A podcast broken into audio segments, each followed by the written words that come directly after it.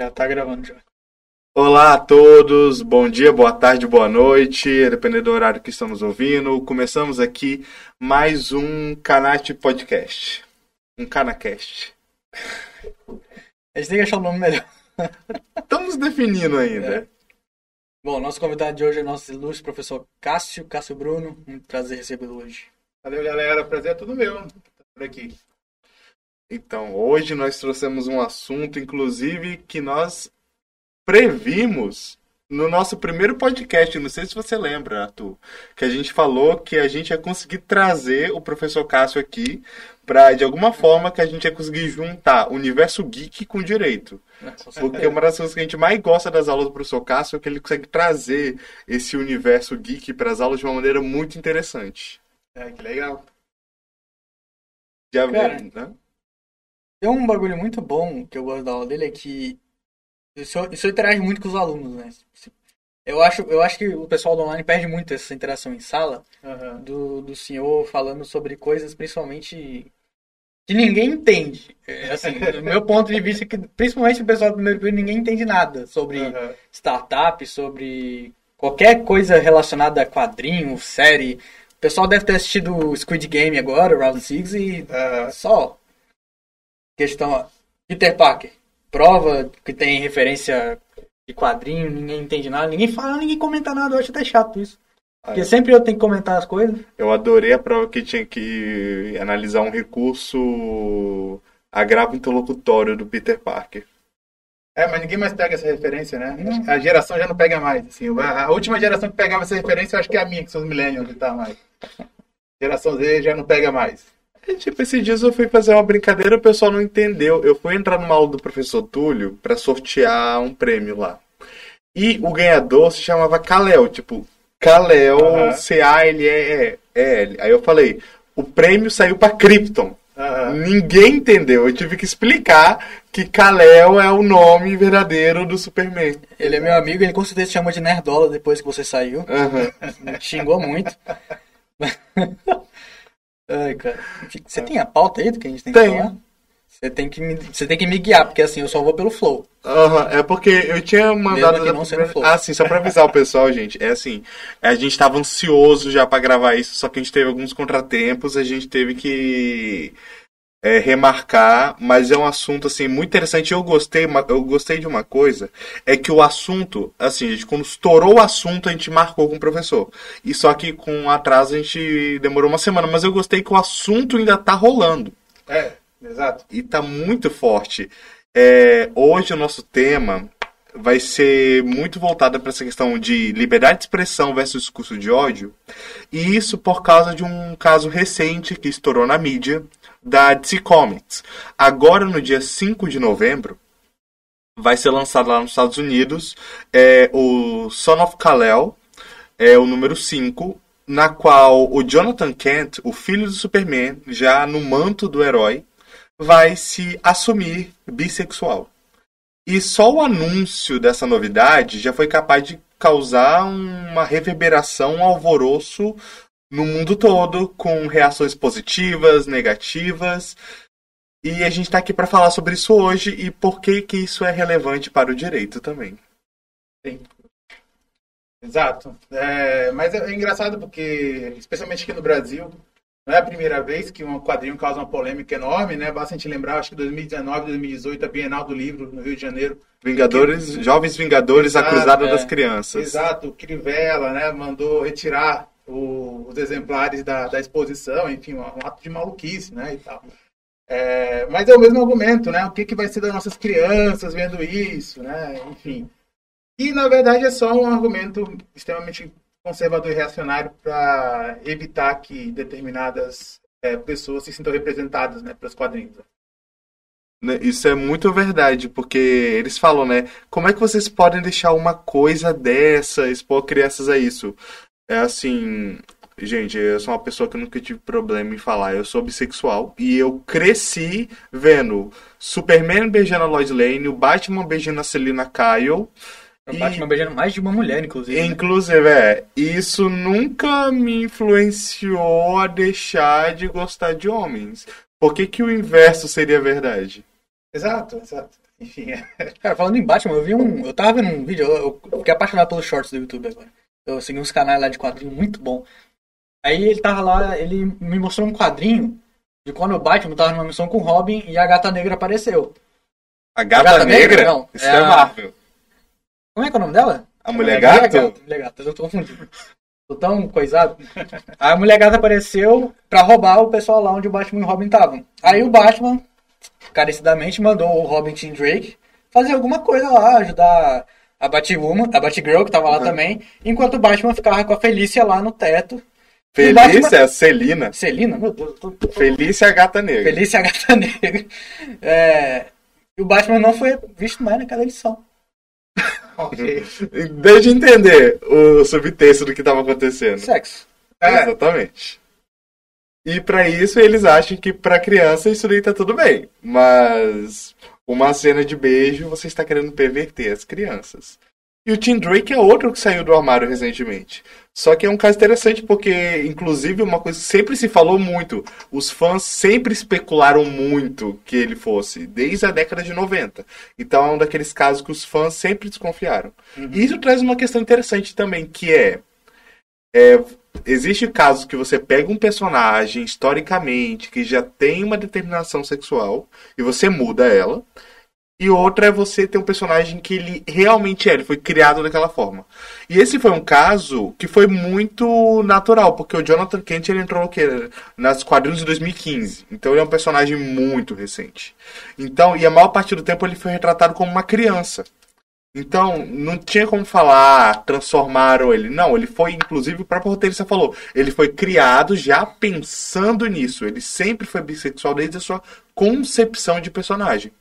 Agora, tem casos de personagens que eles fazem modificações absurdas dessa, retcons absurdos, pra vender, realmente, mas não foi o caso.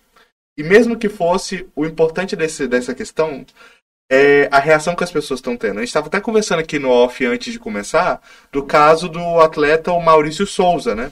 Que ele estava fazendo posts é, sobre esse assunto, posts de caráter homofóbico. E a reação que teve foi mais do que propícia, né? Ele teve seu contrato rescindido, não foi isso? Exato, o Minas Clube pediu para que ele se retratasse, né? Até por pressão dos patrocinadores. Ele fez aquela retratação maravilhosa né, no, no Twitter, né? Ele chegou a falar que desculpa se eu ofendi alguém, né? Então não foi de fato uma retratação, porque na verdade ele não deveria se desculpar se alguém se sentiu ofendido. Ele deveria se desculpar por ter ofendido alguém, né? Porque quando ele fala que me desculpe por se alguém se sentir ofendido, é como se ele não tivesse feito nada errado, né? O culpado pela ofensa foi quem sentiu a ofensa, né? É, e na verdade foi ele que ofendeu? Ele que cometeu um crime, inclusive, porque ah, verbalizar a homofobia é crime, né? até por decisão do Supremo Tribunal Federal, etc. Mas o que eu acho mais engraçado nessa história toda da discussão sobre a liberdade de expressão, né? Porque o pessoal fala, nossa, a gente está na ditadura, um absurdo, ninguém pode falar mais nada. É que, primeiro, enfim, até o momento não houve nenhum tipo de manifestação estatal contra o Maurício. Né? O Maurício não foi, onde eu sei, é, alçado à, categoria de investigado no inquérito policial por, por conta do crime de homofobia. O que aconteceu foi que, assim como ele se sente no direito e a liberdade de falar o que ele quer, né, inclusive bobagem, o tênis, o Minas Clube e os seus patrocinadores se sentem na liberdade também de não querer se relacionar profissionalmente com uma pessoa como essa. Todo ponto é que boa parte das pessoas que defendem a liberdade do Maurício de falar o que eles quiserem são aquela galera que se fala que é liberal conservador, né? É uma contradição em termos, na verdade, né? É, não faz sentido. Economia conservador nos costumes. É, não faz sentido a contradição em termos, né? O termo liberal conservador. E eles ah, falam assim, não, mas se prevalecer a liberdade de expressão, Pô, mas e a liberdade de contratação do Minas, do- dos patrocinadores? É a liberdade econômica deles. né? Então, é, parece num caso, assim, pessoas limitadas, né? Tem uma contradição nesse próprio cenário. Eles estão falando que ele tem a liberdade de se manifestar sobre o assunto, mesmo o conteúdo da manifestação dele sendo homofóbica, mas a própria manifestação dele foi de censura em razão do conteúdo HQ. Ou seja, ele mesmo estava censurando. E estão reclamando que ele foi censurado por tentar censurar. Exato. E é, o, o que eu acho mais engraçado é o seguinte: é, você tem, pode ter uma concepção de. Pode ter um modelo ideal de vida que você acha que é adequado. Obrigado a concordar com isso e vamos imaginar que você vive numa cidade onde você é ainda. Vamos lá, geograficamente você é uma, não é a maioria religiosa. Tem que dar o direito de você achar que as publicações do mercado tem que estar pautado pela tua, pela tua melhor concepção. Né?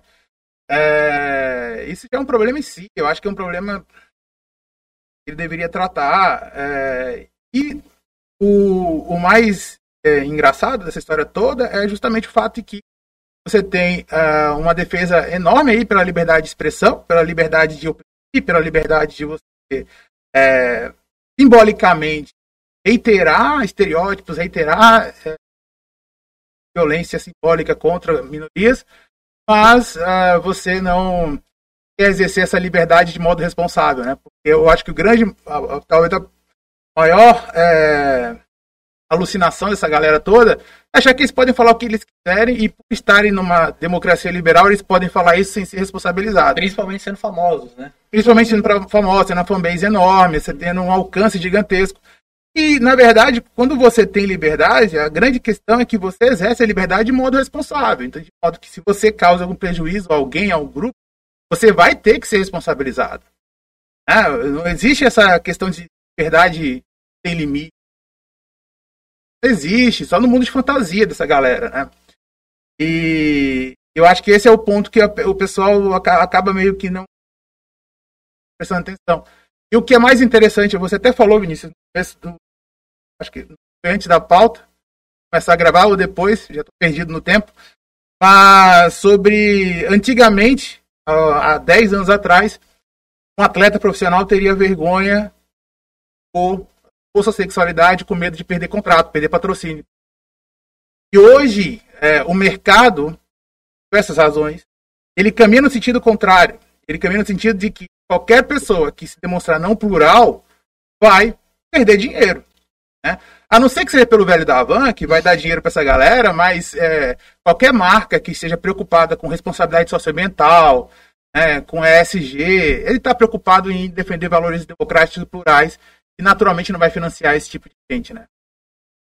não é nem só nessa questão, mas em todas as outras. Como você, por, por exemplo, quando você para para ver o movimento de alguns anos atrás, o Me Too que teve em Hollywood, é, basicamente o que você entende é que antes daquele movimento, várias mulheres em todas as áreas profissionais, no caso que foi o recorte é, das artistas de Hollywood, que se calavam diante assédio com medo de perder contratos. Uhum. Agora você vê, por exemplo, artistas e jogadores negros que se calavam em razão de situações e tratamentos racistas com medo de perder patrocínio e contrato é, ter que ficar calado, fingir que nada aconteceu, entra pelo ouvido e sai pelo outro.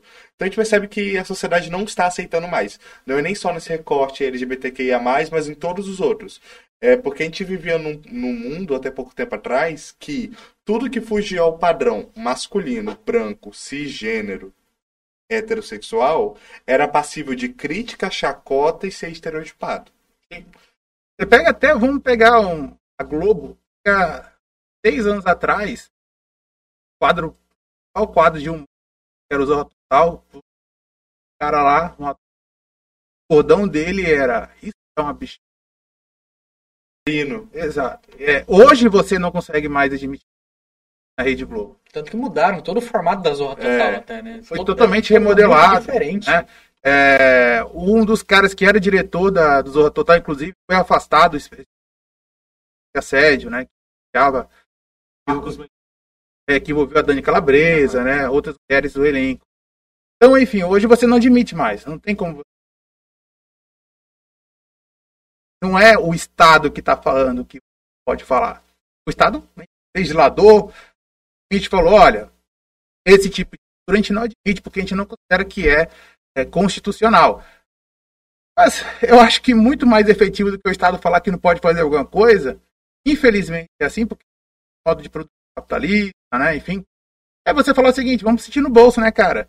Então você tem mais de 30 anos na cara, é, você acha que pode falar o que você quiser, e você perdeu um contrato porque você se preocupou com como um personagem de quadrinho é retratado. Então, gosta, né? Você Cara, e eu, eu paro pra pensar nisso e realmente é uma questão. E até nessa questão, por exemplo, da comédia do Zorra, muita gente fala: ah, mas perdeu a graça, mas isso não é mais o que era antes. Você vê que as pessoas que falam isso, você pode ver que são sempre pessoas, geralmente homens, geralmente brancos, héteros, ou seja.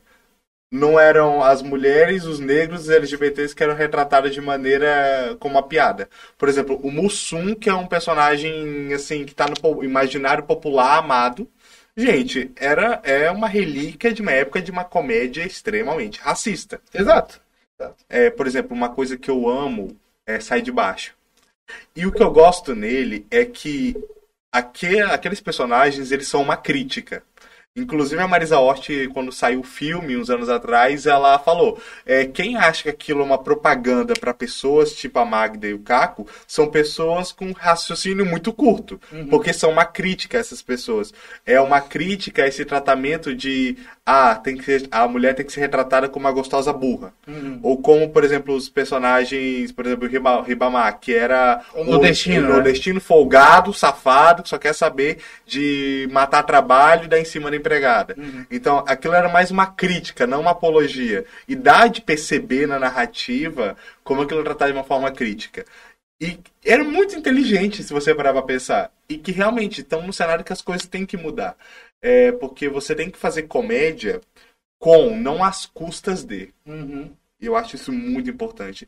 E a gente falou assim dos quadrinhos. Eu tava me lembrando aqui, é, um dos comentários que fizeram foi bem assim. Não podem fazer isso. O Superman é um personagem que crianças leem. Isso não é adequado para crianças. Então tá. Então não sei se você. Então vocês podem pesquisar. Tem um quadrinho da Liga da Justiça que eu tenho que pesquisar o nome depois eu passo. Então se Superman tem público infantil que lê, imagina Liga da Justiça então. E na época que o desenho tava fazendo sucesso, saiu uma HQ da Liga que falava sobre um episódio que aconteceu da mulher do homem do, do átomo, do herói átomo, que não, do homem borracha. Só que no final a mulher do, do átomo que era assassina. Mas enfim, o que acontece é lá contando a história que teve um cara uma vez que o Dr. Luz, que é um vilão é, tradicional dos Jovens Titãs, conseguiu invadir a torre de vigilância da Liga da Justiça e a esposa do Homem Elástico estava lá. E ele estuprou a mulher do Homem Elástico.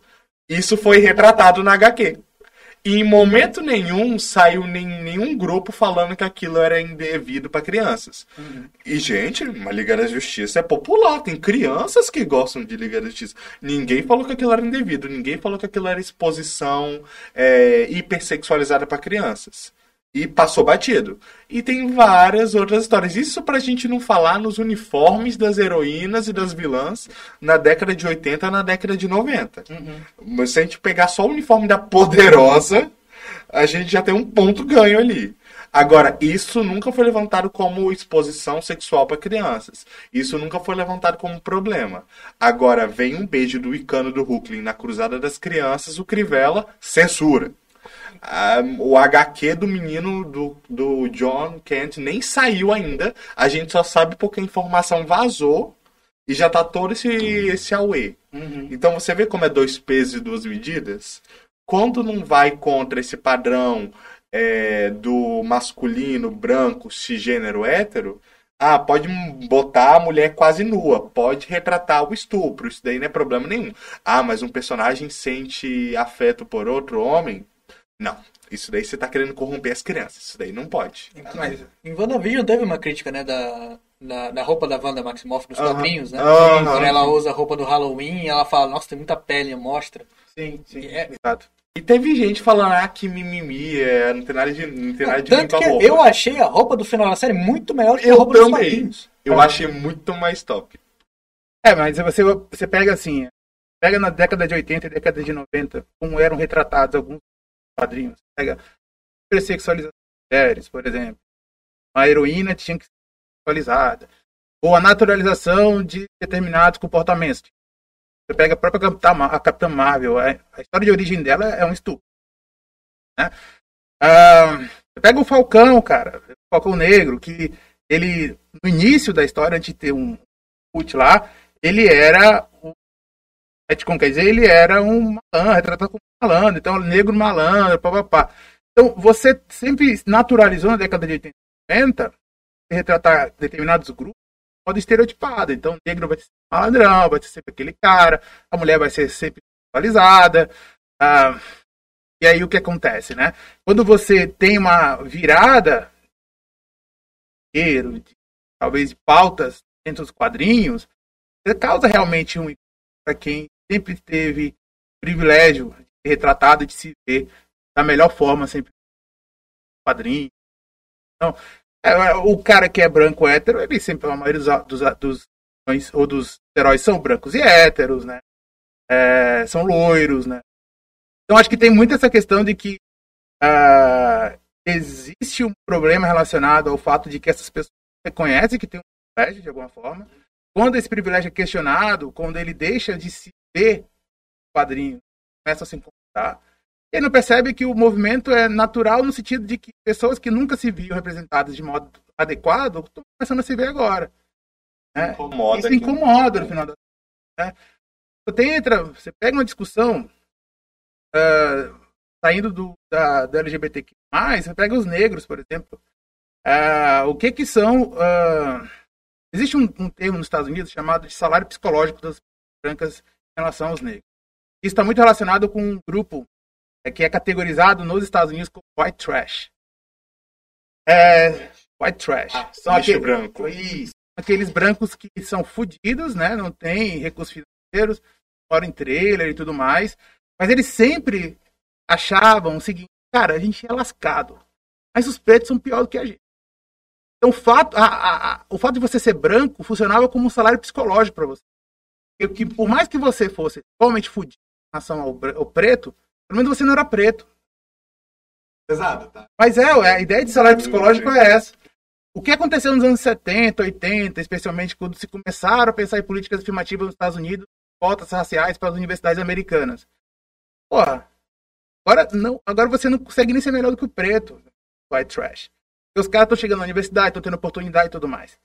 Então, é, eu acho que esse movimento é muito de cara, tipo assim, porra, eu sou fodido, mas pelo menos eu me vejo nos quadrinhos. Tô lá, eu, é eu que sou retratado, é minha pele tá sendo Acho que esse isso daí é realmente muito importante. Eu ia falar assim, cara, a gente vê isso muito no Brasil, inclusive. Uhum.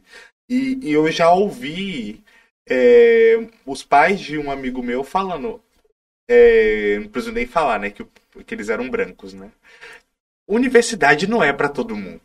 O problema daquele governo lá, do PT, foi que ele botou o filho da faxineira na faculdade. E faculdade não é para todo mundo. Ela falou isso na minha cara.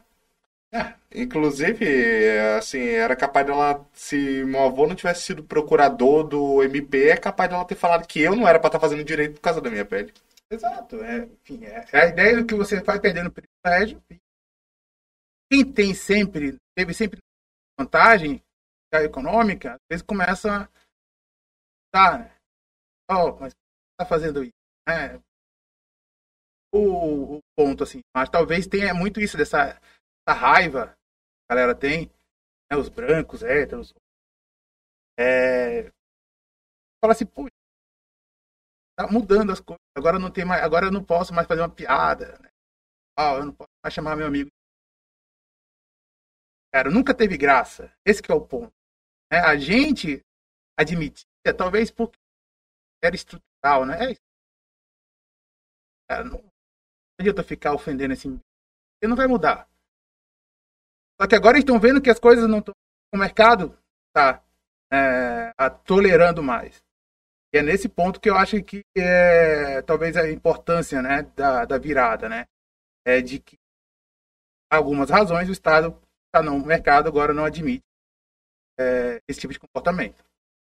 Gente falando, tipo, isso daí eu falo de uma forma geral, é, eu acredito que os quadrinhos eles têm uma função social importantíssima, começando até pela origem deles, né, na década de 40, era uma propaganda para incentivar os militares durante a Segunda Guerra Mundial. Pode até ver os primeiros heróis, Mulher Maravilha, Superman, Capitão América, as cores dos uniformes deles é a bandeira americana. E a, eles lutavam contra nazistas, contra japoneses, tipo, é- era total pra propaganda psicológica pra incentivar eles. É, e o- verem naquele é, personagem. e o irônico é que o Superman vem de um conceito alemão, né? O Ubermark do Nietzsche. Irônico, mas. Sendo que ele tá lutando contra alemães, mas. É, é interessante ver isso e que ele sempre prestou. E conforme as. prestou esse papel, e conforme as décadas foram passando, eles foram retratando a situação social e foi evoluindo. E tem aquele negócio que a gente falou, né? No começo, os personagens femininos, negros. É, nossa, nem se admitia ter um personagem LGBT, mas, tipo, personagens negros, personagens femininos, eram tratados de uma forma muito estereotipada. O próprio Pantera Negra, que eu amo esse personagem, todo o núcleo dele na Marvel, mas quando eu vou ler as histórias antigas de quando ele surgiu, estereótipo total. Ele lutava contra macacos. Tipo assim, É. tem estereótipo maior? O maior rival dele era um bago, o homem gorila, Uhum. que era um homem negro. Tipo assim, cara, tem como ser mais. Me fugiu até a palavra de tanto desgosto que eu tô sentindo. Tem como você ser mais racista do que isso? Uhum. E quando você para ver essa situação do Superman, eu acho que eu entendo por que, que incomoda. Porque, querendo ou não, é, o Superman ele faz parte de um ideário social que ele representa o quê? Justiça, liberdade e esperança. E pro homem médio, branco, hétero, pensar que o símbolo da esperança e da justiça agora é LGBT, Uhum. incomoda demais. Sim. Que o símbolo maior, porque querendo ou não, não importa quem tá por trás. Quem está no manto do Superman é o personagem central do mundo dos quadrinhos. Imaginar que alguém que não é o padrão, tá que ele continua sendo um homem branco, mas que não seja hétero, mano, isso incomoda pra caramba, porque e tem um papel muito importante. Nós três aqui, nós crescemos adorando quadrinhos, então vocês sabem como é. Você lê, você se inspira. E quando você começa a ler desde jovem, você cresce, assim, tendo valores vendo aquilo. Você se inspira com o exemplo. Uhum. E talvez isso incomode os conservadores. Ah, eu não vou admitir que meu filho e que a minha filha cresçam inspirados por, por uma bichona, Uhum. por um negro, por uma mulher. Entendeu? Ah, tipo assim, isso incomoda os conservadores.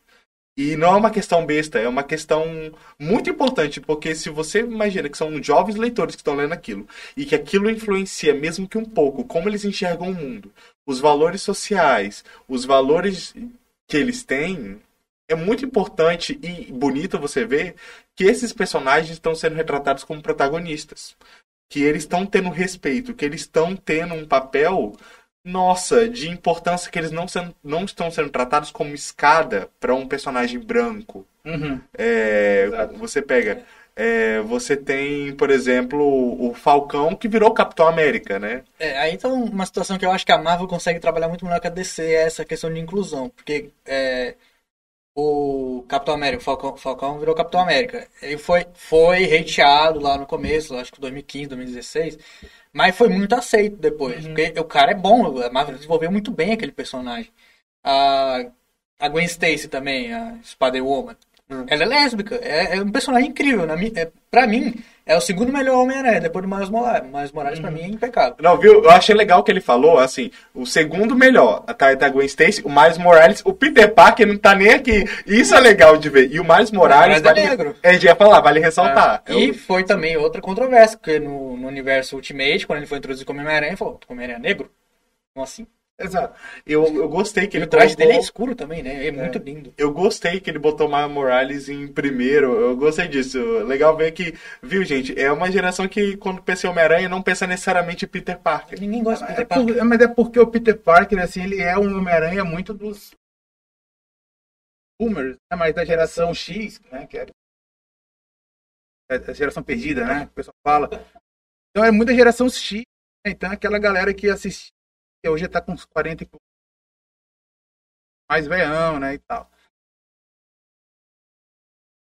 E até acho que é porque os problemas que o Peter Parker eram problemas daquela geração. O pessoal ainda acha que o Peter Parker é um adolescente, que É. tem problemas de dinheiro com a tia, que a tia é sempre idosa em todas as histórias, Exato. evolui. Nossa, tanta coisa nas HQs. Já é um homem feito.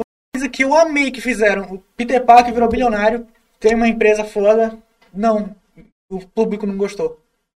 Eles, é, Quebraram. é, eles são presos naquele modelo. O jovem jornalista, fotógrafo, quebrado, que rala pra tentar chegar no final do mês. É, tipo assim, é aquele negócio, os tempos mudam, os personagens evoluem. É, por exemplo, recentemente teve o casamento do. Inclusive esse detalhe, gente. É, em 2017, não, sério, 2018, 2019, tem aquela coisa do Crivella. Crivella deve estar se revoltado, porque recentemente o Wicano e o Hulkling, que ele queria censurar naquela época, foram protagonistas de uma mega saga da Marvel, que foi a Empire, que eles foram os dois principais que salvaram o multiverso da Marvel. E ainda se casaram no final, ainda teve o casamento deles. E todo mundo lá prestigiando. Eu achei isso maravilhoso o que a Marvel fez. Dando destaque, o ponto é, eles não ficaram só martelando. Ah, gente, olha aqui, esses são dois personagens gays, eles são protagonistas. Não, tipo assim, é só um detalhe. Gente, isso daí que vocês têm que entender também. Quando a gente fala desse assunto, não é que ah, ah, do quadrinho das 20 páginas, 16 vai ser eles se pegando. Não, é só um detalhe, é só parte de quem eles são. Às vezes nem tem, né? É, Raramente você vai achar uma, uma página assim de pegação. é, é uma Explícita. coisinha assim, e o pessoal acha que só porque, ah, agora estão falando que o personagem se assumiu, ah, então a HQ vai ser só sexo. Não, gente, pelo contrário, quase não tem. É, Mas se tiver, qual é o problema? Porque também, também não tem. Só bota mas- lá 18 mais, pronto. eu, eu acho Porque eu vejo assim, o pessoal eles acham que vai virar um. que as HQs, só porque tem esse detalhe agora, vai virar um da vida. Carnaval, vai virar carnaval. É, vai virar canal. Cara, mas enfim. Uma outra coisa que eu vi. Que eu- É, é isso que eu ia falar. Enfim, quem quer ver pornografia, qualquer tipo de pornografia, é muito fácil, cara. Tem em todo lugar. né? Não, não, não tem nenhuma barreira de acesso. Até no você. Instagram tem pornografia. Exato. É Então, inacreditável. eu acho que é, existe uma preocupação de pais em relação ao que os filhos consomem. Eles têm que educar a partir da ideia deles e não querendo censurar. Então, ah, esse HQ aqui não é interessante para meu filho assistir por um motivo que eu entendo legítimo. E, cara, eu não compro. Vai em outro lugar, eu falei, é, velho. Bem-vindo ao mundo, né? Eu acho que é assim que funcionam as coisas. Né? A gente tava falando dos personagens, eu tô olhando a camisa do Cássio e vi outra coisa em mente. Eu tava pensando na Leia. Eu não. Tem esse ponto da Leia também, mas o que eu tava pensando era do Han Solo e eu esqueci o nome é, do colega dele. O Chewbacca. Não, o Chewbacca não tem como esquecer, né? Eu tô falando Ah. que ele é contrabandista. Tem o. Gente, É o negro também, né? É isso que eu ia falar, tipo assim. É engraçado, os dois são. Orlando. É. O Lan- é o Orlando. É engraçado que Orlando Calrissian. o Carissa, então. O, o, tipo, os dois são meio que malandros, só que o malandro branco vai ser o herói que vai salvar a galáxia. E o Carice vai ser o contrabandista que vai trair o pessoal por dinheiro. É. Entregar pro Darth Vader. É. É. Entende? É, E mas- também retratado como sidekick dele, né? Exato. isso, é. Você percebe? É. A Leia, eu acho, a Leia eu acho interessante porque a evolução da Leia é muito nítida, né? Você vê que ela vai evoluindo do, da trilogia clássica até essa trilogia sequel. Apesar de não ser uma das melhores da trilogia, eu gosto muito do papel da Leia, porque ela se desenvolve como uma mulher muito forte. E ela, ela usando a força eu achei muito incrível, cara. Ela no espaço lá. Porque era um poder anteriormente só atribuído a Jedi homens. Porque eu não vi uma Jedi mulher. A única Jedi mulher que eu conheço é a Soka, que é, que é incrível. Tem a Assim, Shakti, tem algumas, mas, Mas, ela mas sempre- todas morreram. É. To- toda, a maioria morreu na Ordem 66 não foi bem desenvolvida. A Ahsoka é, uma, é, é a exceção, literalmente. Exato. O resto é Luke, é, agora no Mandaloriano vai ter o bebê também, esqueci o nome dele, bebê Yoda. Ah, o Grogu? O Grogu, vai, vai sair a série nova do Boba Fett também, que vai desenvolver Eu acho que vai, vai retornar na, na série da Soca, eu acho que o Ezra também vai ah, né? E esse- Tem um leque muito grande, né, pra aproveitar isso. Isso é, É. muito importante. Porque, assim, por mais que pareça besta, a gente tá falando de representação social. Aham. A gente tá falando de milhões de pessoas ao redor do mundo que vendo essa série vão se sentir representadas. Então, é muito importante. E é interessante por quê? Porque quando acontece esse tipo de coisa, tem muita gente que reclama. Por exemplo, quando saiu do Pantera Negra, teve gente que reclamou, que falou, tipo assim, O filme? é, Ah, mimimi. Ah, pra falar que. Tipo, ah, esse negócio de racismo, não sei o quê. É, eles não gostaram. Muita gente não gostou quando saiu o filme do Pantera Negra. Muita gente odiou o filme da Capitã Marvel antes dele sair. Porque já tinha sido falado que a Capitã Marvel ia ser a Vingadora mais forte. Uhum. Então o Thor não ia ser o mais forte. O pessoal já não gostou. Tipo, eles não gostaram que o cara, que, que não ia ser um cara como o mais forte dos Vingadores. E já foram assistir o filme da Capitã Marvel com ódio no coração. É, é uma adaptação, né? Mas convenhamos que o filme é bem ruim. Eu sei, mas o problema tá ponto. Não é que o filme. Não é, o filme não é ruim por esse motivo. É É, esse ruim que por ele falo. existir. é isso que eu falar. Não é que um filme protagonizado por um protagonista negro ou uma protagonista mulher não possa ser ruim. Mas o problema é que eles já acharam que ia ser ruim antes de assistir, pelo simples fato de ser uma protagonista mulher Uhum. e por ter sido dito que ela ia ser a mais poderosa. É. Entendeu? O É. pro- Aí entra várias questões, por exemplo. Entra muita opinião, né? Porque É. a gente, principalmente a gente que vê do quadrinho, eu não sei, mas assim, a minha concepção, eu não acho que ela deveria ser a mais forte. Principalmente porque o Thanos tem as cinco joias do infinito, ele deveria ser o segundo ser mais forte do universo naquele momento. Então, assim, ela segurar a mão dele com as joias eh, com uma mão só é meio, meio overrated. Forçado. Mas é legal, é interessante. É uma personagem boa que foi desperdiçada, infelizmente, mas que é muito boa. E, tipo assim. E foi uma personagem que sofreu muito. Eu gostei, sabe uma coisa que eu gostei desse filme? É que eles cagaram pro. pro. pro, pro? Marvel. Ah, o Marvel. O Marvel. Ah, sim, sim. Bota- tiraram o Marvel da história. O Marvel era, era um merda. Eu odiava aquele personagem. Botaram a mulher que se chama Marvel. Aí eu achei incrível. E fizeram a Carol Danvers trazer o manto dela. Achei impecável, assim. Melhor parte do filme foi isso. Tiraram o Capitão Marvel de cena, que foi. Nossa. Só vai complicar feliz. por uma coisinha depois, né? Mas é porque, assim, pensando na continuidade, porque o Marvel é o pai do Hulk. É. Então, Mas eu, eu não acho que eles vão trazer esses personagens mais recentes pra o. Icano e o Hulkling vão. O Kevin Feige já falou que vai ter. Vai ter Os Jovens dos Vingadores vai Vingadores? ser série no Disney Plus.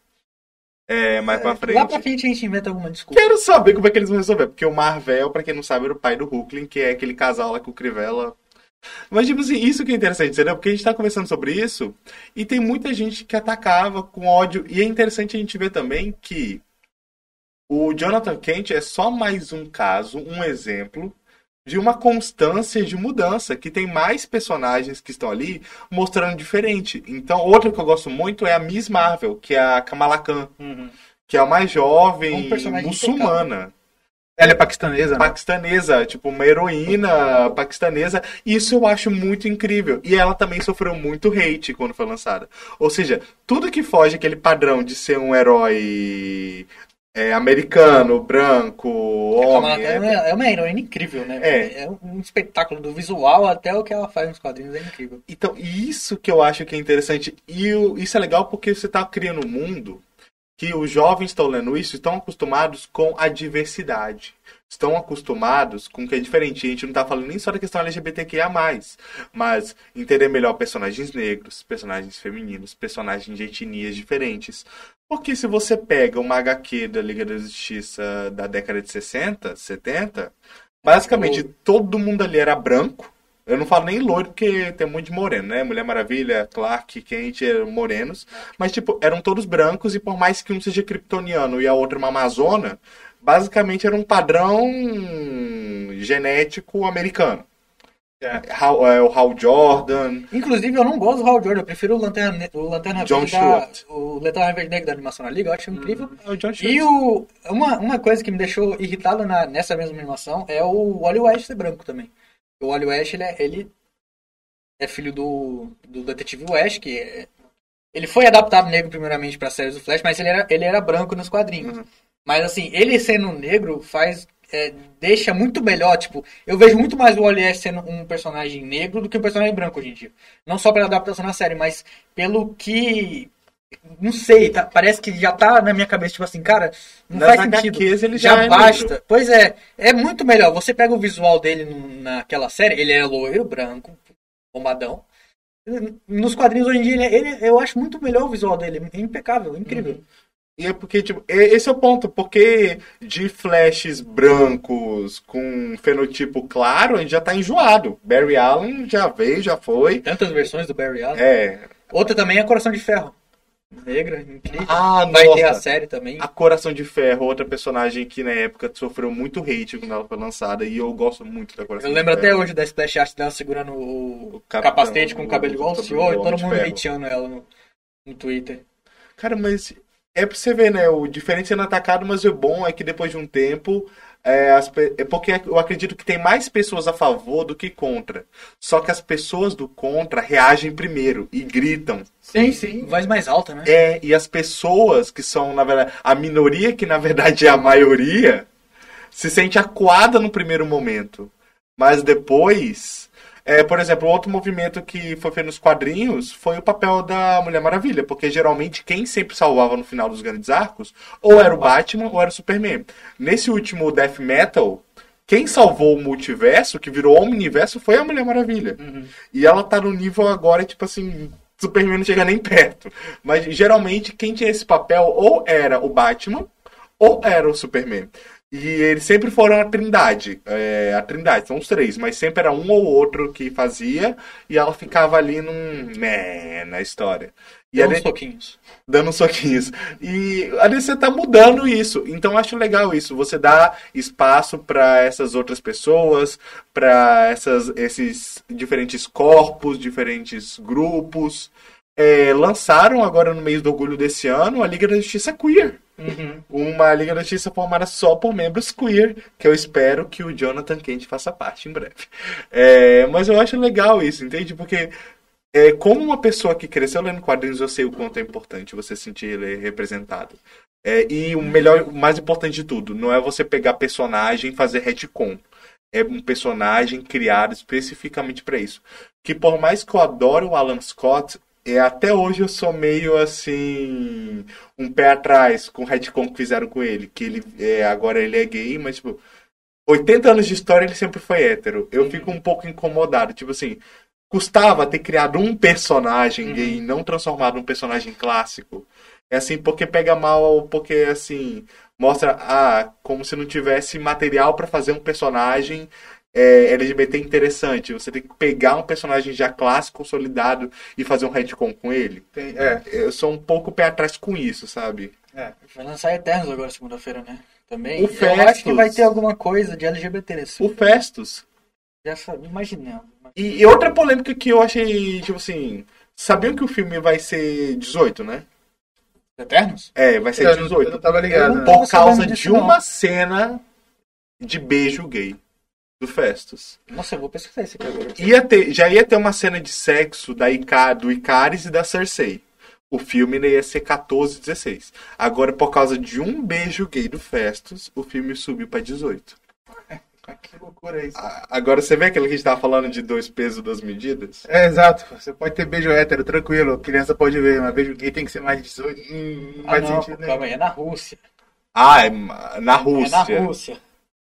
Ah, o filme da Marvel nos Estados Unidos é PJ-13, 13 anos. No Brasil, 12 anos. Na Rússia vai ser proibido para mais pra menores de 18 anos. Na Rússia, é a Rússia, né? É, é porque eu tinha me chegado essa notícia aí do 18, eu fiquei assim, como é que é? Agora você viu, ó, mas 12 anos e ainda vai ter a cena do sexo do, do Icaris e da Cersei, que já foi vazado isso daí. 12 anos. Bom, pelo menos não colocaram 18. Vazaram a cena? Não é que vazaram a cena, vazaram a informação Ah, tá. que vai ter isso daí no filme. Esse filme vai ser muito bom, velho. Tô prevendo. É, Eu vi os, os- as críticas, tá bem interessante o negócio. E eu, e eu acho muito legal, porque eles são um grupo bem diverso por si só. E tem um personagem lá que nos quadrinhos é homem e que no filme vai ser mulher. E não é a primeira vez que eles fazem É o da isso. Salma Hayek, né? Aham. É. E, inclusive, no próprio Doutor Estranho, a anciã nos quadrinhos é, É um um homem. É o ancião. Isso eu achei legal. No, no Eternos vai ter uma personagem que ela é surdo-muda, né? Aham. É. Também. Isso é interessante, você tá trazendo pessoas com uma diversidade enorme. Surda, muda, isso, é. Isso faz sentido nos Eternos, principalmente por eles serem Eternos, eles, eles renascem várias vezes em vários corpos diferentes, né? Então você pode retratar nas, nos mesmos personagens pessoas diferentes, de várias etnias. Eu, Caraca, eu não tinha pensado nisso, parece. Isso é fenomenal, porque eu, percebo que a Marvel tá percebendo uma coisa. Cara, tem muito personagem repetido, um bando de homem branco que mais do mesmo. Bora mudar isso? Mudou agora na fase 4, né? Tem- É, porque, tipo assim, a anciã, tipo assim, tá, mais um homem, A figura de anciã é realmente branco. muito melhor do que o personagem nos quadrinhos. E viu, muito e a- mais carismático. Não sei se é por causa da, atu- da atriz também. Porque tem, o- tem o fator atriz-ator. Uhum. Mas o personagem é muito bom. Muito melhor do que o pessoal no quadrinho. O que, que, o, que, que o senhor vai achar? O que, que o senhor tá esperando do, Homem-Aranha 3? Eu sei que o senhor, tá, o senhor é ansioso, o senhor é fã.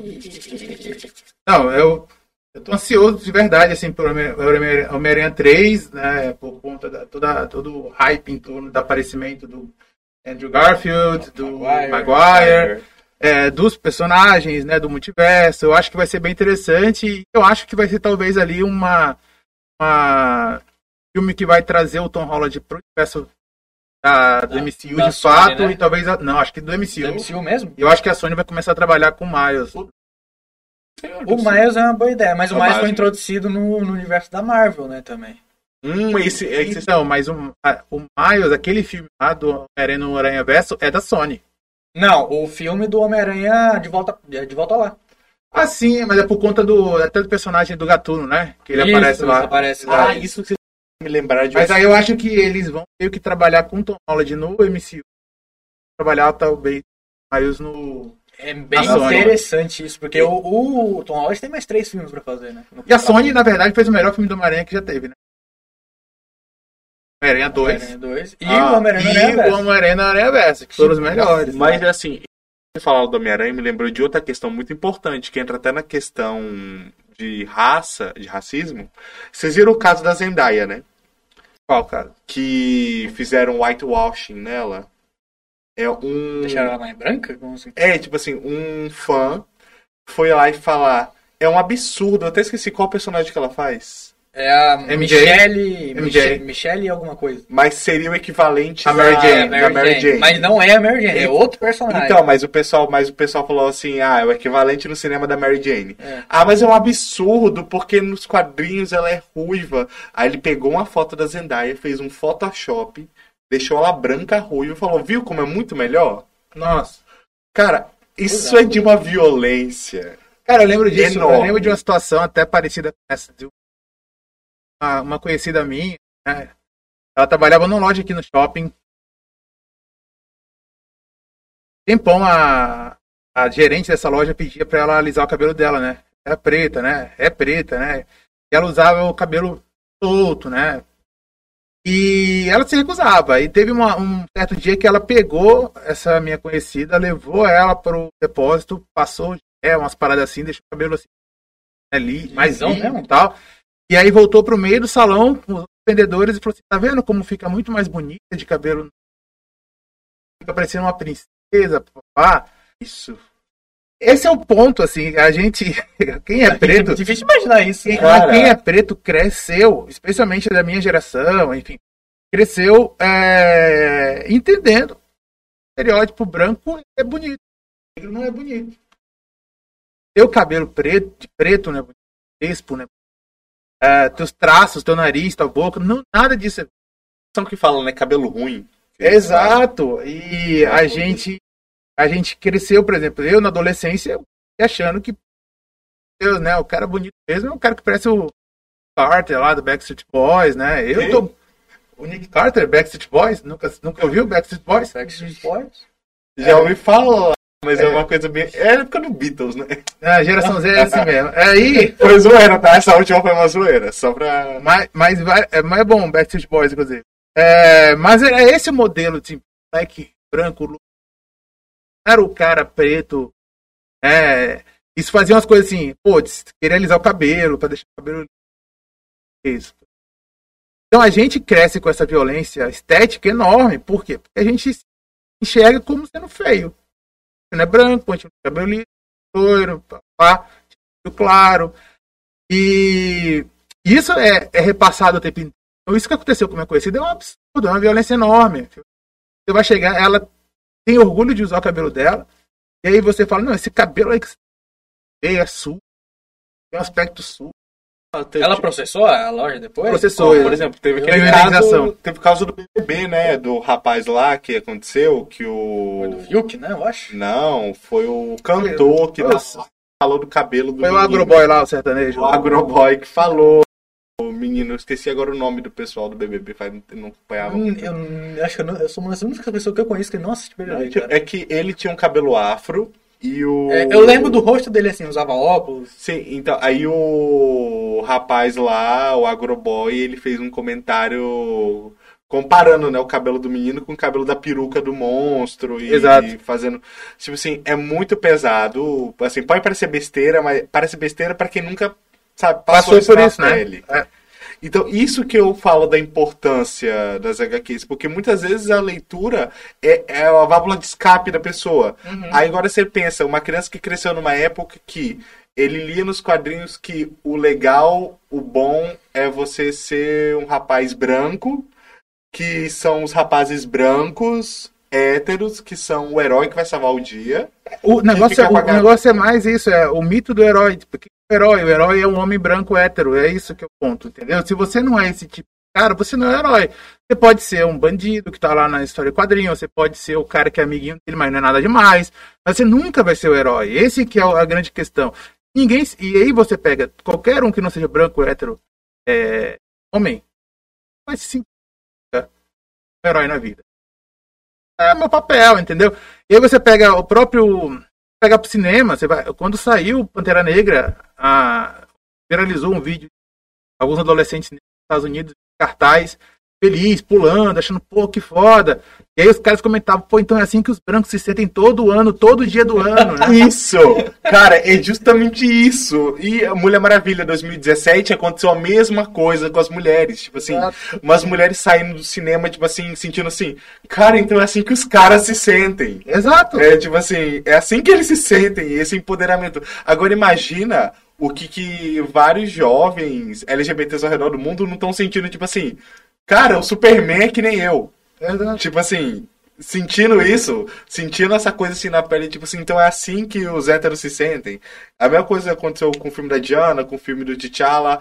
E, cara, isso é importante. E quem não é desse segmento não vai entender o quanto isso é importante. Antes da Mulher Maravilha surgir lá em 40 e poucos, é, as mulheres só podiam esperar o quê? Ou serem a mocinha em perigo ou ser a femme fatale. Que... Luiz N que o diga. É, tipo assim, e esse é o pior, que a Femme Fatale não era nem perigo de verdade. No final, ela nem representava um perigo de verdade. Estava ali mais pra ser uma distração em tela. E tipo assim, aí entra uma personagem que muda isso. E entrando nessa questão, por exemplo, agora a DC, um problema que teve muito tempo também, foi que tá, um empoderamento feminino, mas sempre uma figura da Diana, que é uma mulher branca, do olho azul. Aí agora a DC tá dando espaço, por exemplo, pra Núbia que é a Mulher Maravilha negra. E tem a Yara Flor, que é a Mulher Maravilha brasileira. A gente tem uma Mulher Maravilha que é brasileira. É, pegou a coisa das Amazonas e trouxe realmente para a floresta amazônica. E tá uma coisa legal, você tá dando uma representatividade muito legal para a população indígena. Dá um papel de empoderamento. Aí você tem a Núbia. Recentemente introduziram uma Amazona transexual nas HQs. E que eu achei fenomenal. A própria inserção mais é, a Hipólita, a mãe da Diana, voltou a ser uma heroína ativa, também entrar nessa questão que tem muito que eles colocam uma feitiçação. Tá, você pode ser heroína, mas você tem que ser novinha, com tudo em cima. Então é sempre. Ah, o homem pode ser mais velho, experiente e grisalho, mas a heroína tem que ser uma gostosa novinha nos seus 30 e poucos anos. Aí pegaram a Hipólita, que já é uma mulher mais velha, mais madura, não sei o que, e botaram no papel de destaque. Isso eu acho interessante. É, você também não. Porque tem essa questão, né? Tem a questão de você representar os mais velhos, representar os negros, os trans. E eles acham, ah, não tem espaço pra tudo isso. Tem espaço sim. Porque só no Guarda Saber trabalhar, né? Exato. Por exemplo, Mulher Maravilha é só uma das franquias da DC. E só nela você já tem representante indígena, mais velha, negra, trans. Ah, Eu acho que a DC, a me- a melhor coisa que a DC fez foi o filme do Aquaman. O filme do do Aquaman Jason Momoa. trocou todo o conceito de Aquaman que existia na comunidade inteira, cara. E é simplesmente mil vezes melhor. Ele era uma piada, bora combinar. Antes É. desse filme, o Aquaman era uma piada. É, isso é verdade. Mas é interessante, ah, que não tem espaço. É um absurdo isso, porque você pega fora do ser econômico. Tem pessoas brancas, né? E a maioria homem. O mundo ele é diverso, cara. O mundo pretas, tem pessoas LGBTQI+, tem mulheres, tem indígenas, tem asiáticos, tem pessoas com deficiência. Então, não, é, é, é fácil você retratar o mundo. A questão é se você vai querer fazer isso ou não. Então, se você tem determinadas editoras que querem fazer isso, ótimo. Comprando, até porque eu acho que ele deve fazer cálculo econômico para falar o seguinte: vale muito mais a pena eu fazer isso do que eu ficar me prendendo a um conservadorismo né, e quadro, demoler, enfim. É, no final das contas, ser plural hoje diverso dá dinheiro. Esse é o ponto. É, é, ah, então, tipo assim, ah, não é legítimo esse tipo das editoras porque estão atrás do lucro? Cara, se a gente Quem para. Se a gente para pra pensar no nosso modelo de sociedade econômico, aí, no final das contas, tudo vai estar movido de maior lucratividade. Enfim, no final das contas, que bom que hoje você ser mais diverso, mais plural, você de fato abrir. Mas aí é de fato abrir, né, cara? Não é só você pegar lá, tá trabalhando nas HQs, é importante representatividade, mas também é importante representatividade no centro. Então, CEOs, tem que ter pessoas pretas, tem que ter mulheres, tem que ter pessoas trans, tem que ter pessoas bissexuais. Uh, nas grandes empresas no Brasil tem que ter. Então você. Cara, eu posso eu posso estar tá falhando a memória, mas exatamente por isso. Eu não me vejo ninguém na minha cabeça. Não vem na minha cabeça, assim. Se eu for parar pra pensar rápido, não vem na minha cabeça, né? Uma pessoa, assim, que tá numa posição de poder muito grande, por exemplo, que é LGBT e que eu admiro e respeito muito, é o Tom, o Cleverton Hackdall. Que ah, é, claro. Que é o. Agora é o coordenador do curso de Direito da uhum. Faculdade Católica. Uhum. Que ele é, nossa, uma das pessoas assim, mais inteligentes, uma das pessoas, tipo assim, mais socialmente engajadas que eu conheço. Ele é maravilhoso. E é interessante ter ele nessa posição, assim, de poder, porque ele tá ajudando a formar operadores do direito. Sim, exato. Isso. É, eu acho que tem que abrir, porque imagina, você tem uma. Você pega lá a foto da. da famosa uns quatro meses atrás, da reunião lá da da XP. É, onde só tem pessoas brancas, só tem branco. A maioria era homem branco. Daqui a pouco. Ah, uns 30 e poucos pra cima, assim. É, com, com mocassim, né? Tinha um mocassim pra caramba lá. E poucas mulheres, enfim, negro lá. Você olha pro uma foto, tem uma foto de três anos atrás, uma reunião dos desembargadores do TJ de São Paulo com o Lewandowski. Só tinha branco, você parecia que era um órgão de tribunal da Escandinávia, porque não tinha uma pessoa preta. Uma pessoa, uh, vamos imaginar, é, miscigenada. Só tinha pessoa branca lá, só tinha homens brancos. Mulheres eram poucas. Então você olha para cima, você não vê. Então existe de fato um teto de vidro que impede que pretas, mulheres, mais cheguem até lá em cima. É, e esse teto de vidro é quebrado. Assim. Eu acho que você ter uma, uma representatividade por meio da cultura pop é importantíssimo. Porque crianças hoje vão crescer, vão ler o seguinte: ah, é diverso isso aqui. Mas por que, que eu não enxergo esse negócio lá em cima? É, por que, que o poder político. Por que, que eu não vejo tanta representação no Congresso? Por que, que o alto escalão da presidência da República não tem nenhuma pessoa preta? Não tem representatividade nenhuma. Brancos atrás, nas últimas eleições, teve o Vinícius Miguel, que, se não me falha a memória, é assumidamente bissexual. Uhum. Temos o governador né, do Rio Grande do Sul agora. O Eduardo Leite, Leite. Né? Não, é interessante, tá começando a ter. E eu acho interessante, mas assim, mas essa questão da cultura pop ela é importante porque entra na autoestima. Ela uhum. tem uma má autoestima, porque agora o garoto negro, ele vai, tipo assim. Tá, no, é, por exemplo, ele tem essa coisa, ele tem esse ponto de referência, o John Stewart, o Pantera Negra, tipo assim, ah, eu posso ser o protagonista da minha própria história, eu não Exato. preciso ser o coadjuvante de ninguém. Exato. Um filme que, eu, que trabalha muito bem isso é Creed. já, já Creed? o filho do Apollo Creed? É, cara, é, a gente pega sete filmes do Rock Balboa e coloca um filme do um, um filme do Creed, primeiro filme do Creed, 2015. Cara, ele só não é melhor que o primeiro filme do Rock Balboa. Uhum. Porque de todos os outros filmes, Creed é um um filme muito melhor, com um protagonista muito melhor e com uma atuação do Rock Balboa muito melhor. O Rock Sim. Balboa ele conseguiu fazer o filho de um personagem negro que na, no filme ele é o charlatão lá, que só gosta de brincar, é campeão, mas não tá ligando pra nada. Apanha pro Branquelo, que tá treinando tem um mês. E aí ele pega o filho desse cara, transforma no campeão mundial dos pesos pesados. E, e eu, principalmente, eu vendo aquele filme, eu me motivei muito. Eu falei, caraca, eu queria ser que nem esse cara, mano. Eu queria ser que nem, que nem o Apollo Creed. Que nem o Apollo Creed, não, que nem o, filho do Apollo o Adonis Creed. Adonis Creed. Cara, mesmo ele sendo negro, tá ligado? Eu sendo branquelo, eu sou um branquelo. Você olha pra mim, eu brilho no sol. Eu, eu vejo aquele cara e falo, caraca, mano, Crepúsculo agora? eu brilho no sol, cara, sem dúvida nenhuma. Eu tô na piscina, parece que eu tô um holofote lá. Eu vi aquele cara e falei, caraca, mano, eu queria tanto ser esse cara. O Michael B. Jordan é um cara incrível, mano. Ele é, ele é um ator fantástico. É, uma pessoa- Michael B. é uma Jordan. pessoa ina- in- impecável. É assim, o Michael E é inalcançável, assim. Eu já É. tentei várias vezes iniciar um projeto Michael B. Jordan, mas não dá. Cara, É dois incrível. atores assim, de todos os atores que eu admiro, os dois que eu acho que mais atuaram, atuam bem, um atuaram que morreu. O Chadwick Boseman e o Michael B. Jordan. Uhum. Cara, esses dois, além de atuarem muito bem, eles entregam um trabalho. E eu nunca vou esquecer a frase do Michael no Pantera, como Killmonger. É, eu prefiro morrer de pé do que viver de joelhos. Ele contando toda a história. Você sente aquilo. E um filme que eu achei legal que se retrataram por uma representação estereotipada foi o Shang-Chi. Vocês assistiram? Assisti, muito bom também. O Mandarim, é, apareceu o verdadeiro Mandarim Que agora. inclusive foi uma, uma ótima desculpa do outro mandarim É. do Homem de Ferro 3, achei impecável, foi muito bom. Então, então foi uma maneira de se desculpar por aquele mandarim do Homem de. Ferro, que era um estereótipo ridículo. E o próprio mandarim de verdade fala, né? E você sabe como me representaram, que não sei o quê. É, e eu achei muito legal, porque a Marvel fez um meia-culpa ali, né? Uhum. Ele admitiu a merda que eles fizeram. Isso foi interessante, tipo assim, é, é, audiência... Mas eu acho que ele tava planejado, cara. Sério, você Eu acha? tenho quase certeza que já tava, porque a gente pega Não, Homem, de Ferro. Homem de Ferro 1. Eles vacilaram mesmo. É- Cara, E Tanto que depois Será? daquele filme lá, do hate que veio por conta da reabilitação do Mandarim, é, eles fizeram um curta-metragem. Da- sim, eu lembro.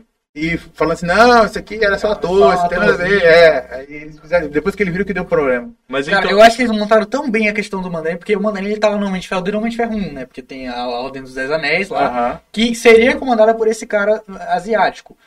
Só que aí, eu não sei, eu acho que eles perderam a mão ali no meio do caminho e, e esqueceram de, de colocar, porque o 2 não tem Mandarim. No, até tem, mas é um cara que aparece com uma tatuagem, é isso. É, e, tipo, nos Vingadores não tem Mandarim. E aí no Ferro 3, bah, Mandarim do nada. Tipo, eu não sei se eles tinham planejado isso, ou se eles fizeram, tipo, vamos tacar aqui só pra cobrir e no, no futuro a gente pensa nisso depois.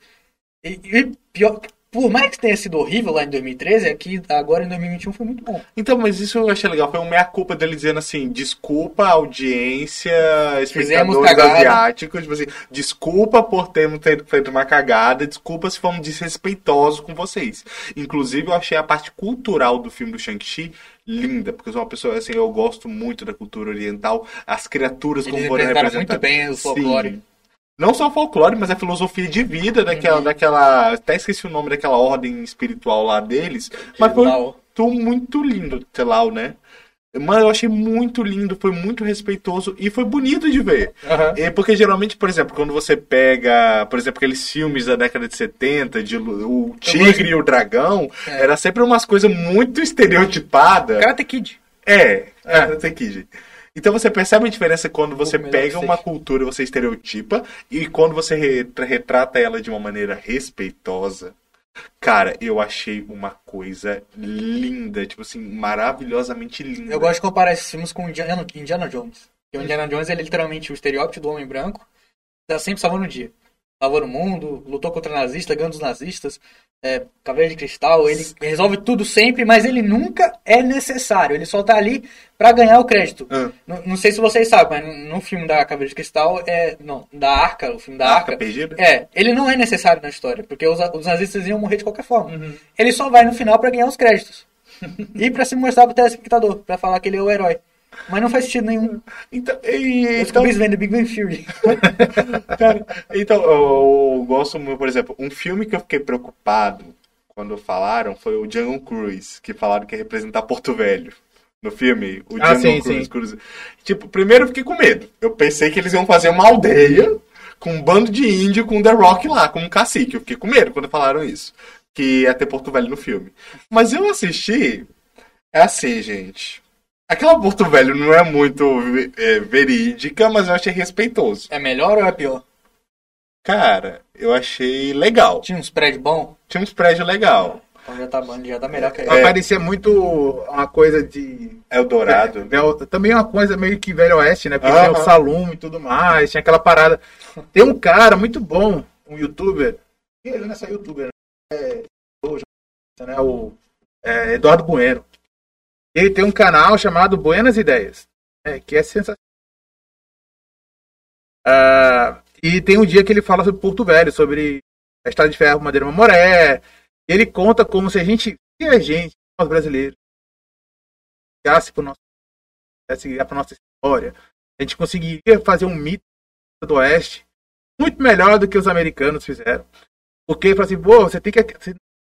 Para pensar que os caras, maluco, milionário dos Estados Unidos, mal, Quaquá, veio pro meio da Amazônia, década de 10, de estradas de ferro, cara completamente, completamente é, agressivo de temperatura, de ah, doenças e tudo mais. Os caras construíram uma estrada de ferro aqui. Tinha gente de todo lugar do mundo, veio gente de todo lugar do mundo. Aqui tinha salão, jogatinho. E os caras não conseguem pegar isso, resgatar e transformar isso numa, numa história boa de se contar e tudo mais. E é uma história muito boa de se contar do jeito que ela já é, né? Exato. Aí você pega, Exato. aí você pega todos os filmes que retratam a América Latina é sempre pobreza, é pobreza, tráfico, prostituição e é o cenário onde vai acontecer é, a invasão de agentes americanos que vai ser os salvadores dessa população que está sob o julgo dos seus líderes que são parte de cartel de drogas. Eu a acho maior que, parte da representação da América Latina é isso nos filmes. eu acho que Velozes Furiosos quebrou isso no Velozes Furiosos 5 Rio, porque aqui eles só são criminosos, não tem polícia. É. Eles só roubam e vão embora. Eles pegam o carro da polícia, que não existe aquele carro aqui no Brasil. É um- um- eu- eu nem sei que carro é aquele, eles pagam um Mustang do mais recente que tinha na época. São quatro. Eu nunca vi um Mustang daquele no Rio de Janeiro. Acho que eu nunca vi um Mustang. No Rio de Janeiro? É. Na Zona Norte, não. Desculpa, É, não, no Rio de Janeiro não, aqui em Porto Velho, quer dizer. Não, mas eu acho Porto que, Velho eu já vi um, por que parece? mas eu acho que tinha que, acho que tinha que saber contar as histórias no Brasil. No Brasil a gente não tem uma Tem histórias lindas. A gente não tem uma elite letrada no Brasil que se preocupe em financiar a cultura, financiar isso. E não- A gente- nossa, nossa elite, do ponto de vista, não elite intelectual, né?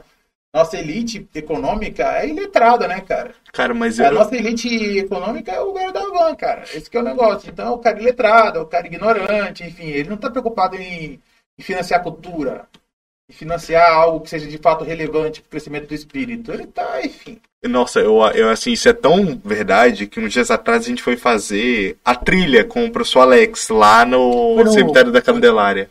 Ah, chegaram no Parque Cultural lá. Então, aí a gente foi lá, estrada de ferro e tudo mais. Aí a gente tava entrando pela mata, fazendo a trilha. Eu fiz uma brincadeira, que era só pra ser uma brincadeira, mas eu fiquei surpreso com a reação. Que eu falei assim, nossa, será que a gente vai esbarrar numa caipora? Aí a menina, para com isso, meninos, que a gente ficar chamando demônio, não sei o que, não sei o que, demônio, tipo assim. Calma, colega, caipora não é demônio, não. Não sei o que, não, esse negócio de folclore, não sei o que, de demônio aí. Tu não conhece a tua própria história? O que é uma caipora? O caipora é um espírito da floresta que ajuda as pessoas que estão perdidas. Ah, que inclusive eu acho que no. Na, qual é o nome da casa?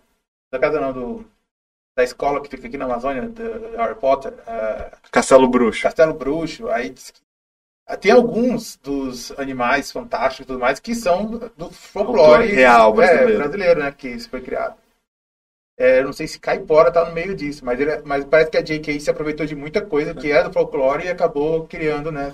os- Mas o que eu acho legal é, tipo assim, que uma brasileira que mora no estado, basicamente no meio da Amazônia, não conhece seu próprio folclore, e por causa de dogmatismo religioso, É, trata como qualquer coisa que não seja da sua da cristandade como um demônio, ou seja, pa- parte da sua cultura, do seu folclore, é um espírito inofensivo e só por não ser da matriz religiosa dela, ela fala, para de ficar invocando demônio.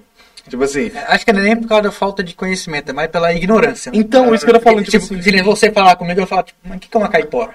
Eu não, não, não iria reagir que nem ela ou outras pessoas reagiriam. Mas tem muitas pessoas que reagiriam assim, mas o que que é uma caipora? É, é algo mal? É algo bom? A gente não sabe. No caso dela, ela tem um extremo. Uhum. Ela, não, ela não necessita ser assim. Mas ela sabia que era um ser do folclore, mas ela julgou que por É. não ser um espírito cristão, Por, por ignorância. era um demônio. Isso Ou- aí, isso aí não dá. Ignorância é foda. A falta de conhecimento é, é, é justificada algum- em alguns casos. Tanto pela falta de interesse, que é normal, eu posso não querer me interessar, é normal. Tanto pela falta de, de acessibilidade a isso. Mas a, a ignorância é uma escolha, né? É. Ah, E isso é porque é algo nosso aqui do país. Agora imagina, é assim uma coisa que eu sempre falo. Realmente, gente, existe muita intolerância religiosa no Brasil. Mas os cristãos estão bem a salvo, porque quem sofre isso são as religiões de matriz africana. Tipo assim, e, e, nossa, eu vejo muito, tipo assim, muita. Aqueles casos lá do pastor que entrou no terreiro e quebrou todas as imagens, o Túlio tava falando esses dias na aula.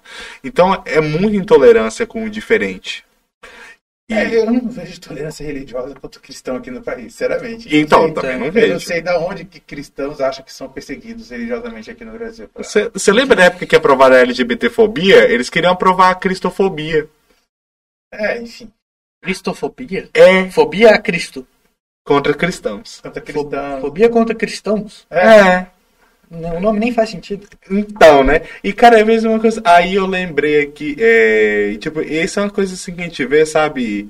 E, são, e se as pessoas se aprofundassem, saberiam que é uma coisa boa e que prega coisas boas. Só que por não ser algo da matriz europeia, por ser algo que eles consideram inferior, Uhum. ah, não, deve ser coisa de demônio. Ah, deve ser coisa ruim. É, eu É. acho que provavelmente essa, essa pessoa aí que você falou não considera, por exemplo, que elfos, anões, druidas são coisa do demônio, né? Porque são celtas, né? E tal. É europeu. É, então, enfim, tá, não, dá pra, dá pra mixar com a. Pior que religião. algum- alguns celtas, algum, é, dentro da do, da- do cristianismo, é, criaturas celtas e criaturas é, também greco-romanas são consideradas demônios e são, é, foram transplantadas desse meio para o cristianismo com outros nomes. Uhum. E, tipo, Aham. existem, por exemplo, é, como posso falar? Tipo, o Minotauro é um, um homem com, com cabeça, de touro. Existem demônios com homens que são homens com cabeça de touros. A- a ni- as ninfas, que, que é cabeça de leão. Não, as ninfas são bonitinhas. Tipo, as ninfas são as. É? As garotas A- bonitinhas. Tá falando da medusa, cabelo de cobra? Não, não, não, não. É, A quimera. a- as quimeras. Tem, existe um demônio específico, eu não lembro o nome agora, que tem todas as características da quimera. A medusa, a mesma coisa. Tudo, todos esses são adaptações. É, é, tipo, é o que eu tenho pra mim. São adaptações de, de culturas que tinham é, entendimentos diferentes dessas criaturas. As vampiros nada mais são do que uma versão mais moderna das Impousai, que eram espíritos da mitologia grega que tinham todas as características dos vampiros e que eram seres do submundo. Que eram muito piores que os vampiros atuais também. Muito piores. É, tipo assim, era é, mistura com vampiro e tá aí o nível de poder. As próprias. Gente, isso tá muito no nosso vocabulário, por exemplo. É, uma forma de, de- uma forma pejorativa de se, é, de se dirigir a uma mulher, que muita gente fala, ah, ela é uma megera. Megera era uma das três fúrias, uma das três erínea do submundo, que puniam as almas. Mas por ser algo europeu, ah, é uma forma cabível de você chamar. Você não está evocando demônio. Não, você só está chamando a mulher de um dos espíritos do submundo que punia as almas. Mas por ser europeu, pode. Agora, você não pode falar nada de matriz africana, você não pode falar é, que o Iá te abençoe, ou Rainha Iemanjá, que é, ah, tá fazendo esse negócio de demônio. Mas chamar a outra de megera, você não tá evocando demônio, não, né? Entende? É, Talvez a Megera seja até bom, porque ela tá punindo as pessoas mais. É, mas tipo assim, mas você entende? Tipo assim, um ser literalmente do mundo da morte, que tem um aspecto até monstruoso. É qualificado a uma mulher. É, tipo assim, e é passivo, tipo assim, ah, você pode chamar ela assim, mas você desejar que Oiá te abençoe, que Emanjá te abençoe, para com isso, menino, para de mexer coisa de Até religiões parecidas, né? Tipo, o- o- eu, eu, eu imagino que o muçulmano seja, é muito parecido com o cristianismo. É, basicamente, são religiões de matriz abraâmica. Só, só muda é a questão de cultura.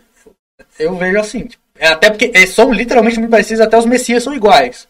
Os deuses são iguais, só tem nomes diferentes. E quando você coloca um do lado a lado, você vê a, a diferença que uma cultura faz dentro da religião. Já no Brasil, por exemplo, existem é a mesma cultura, apesar de existir a perseguição cristã em cima de outras, a gente vê que é muito menor do que a perseguição cristã que ocorria na Europa e ainda ocorre na Europa, em muitos países, principalmente na Itália.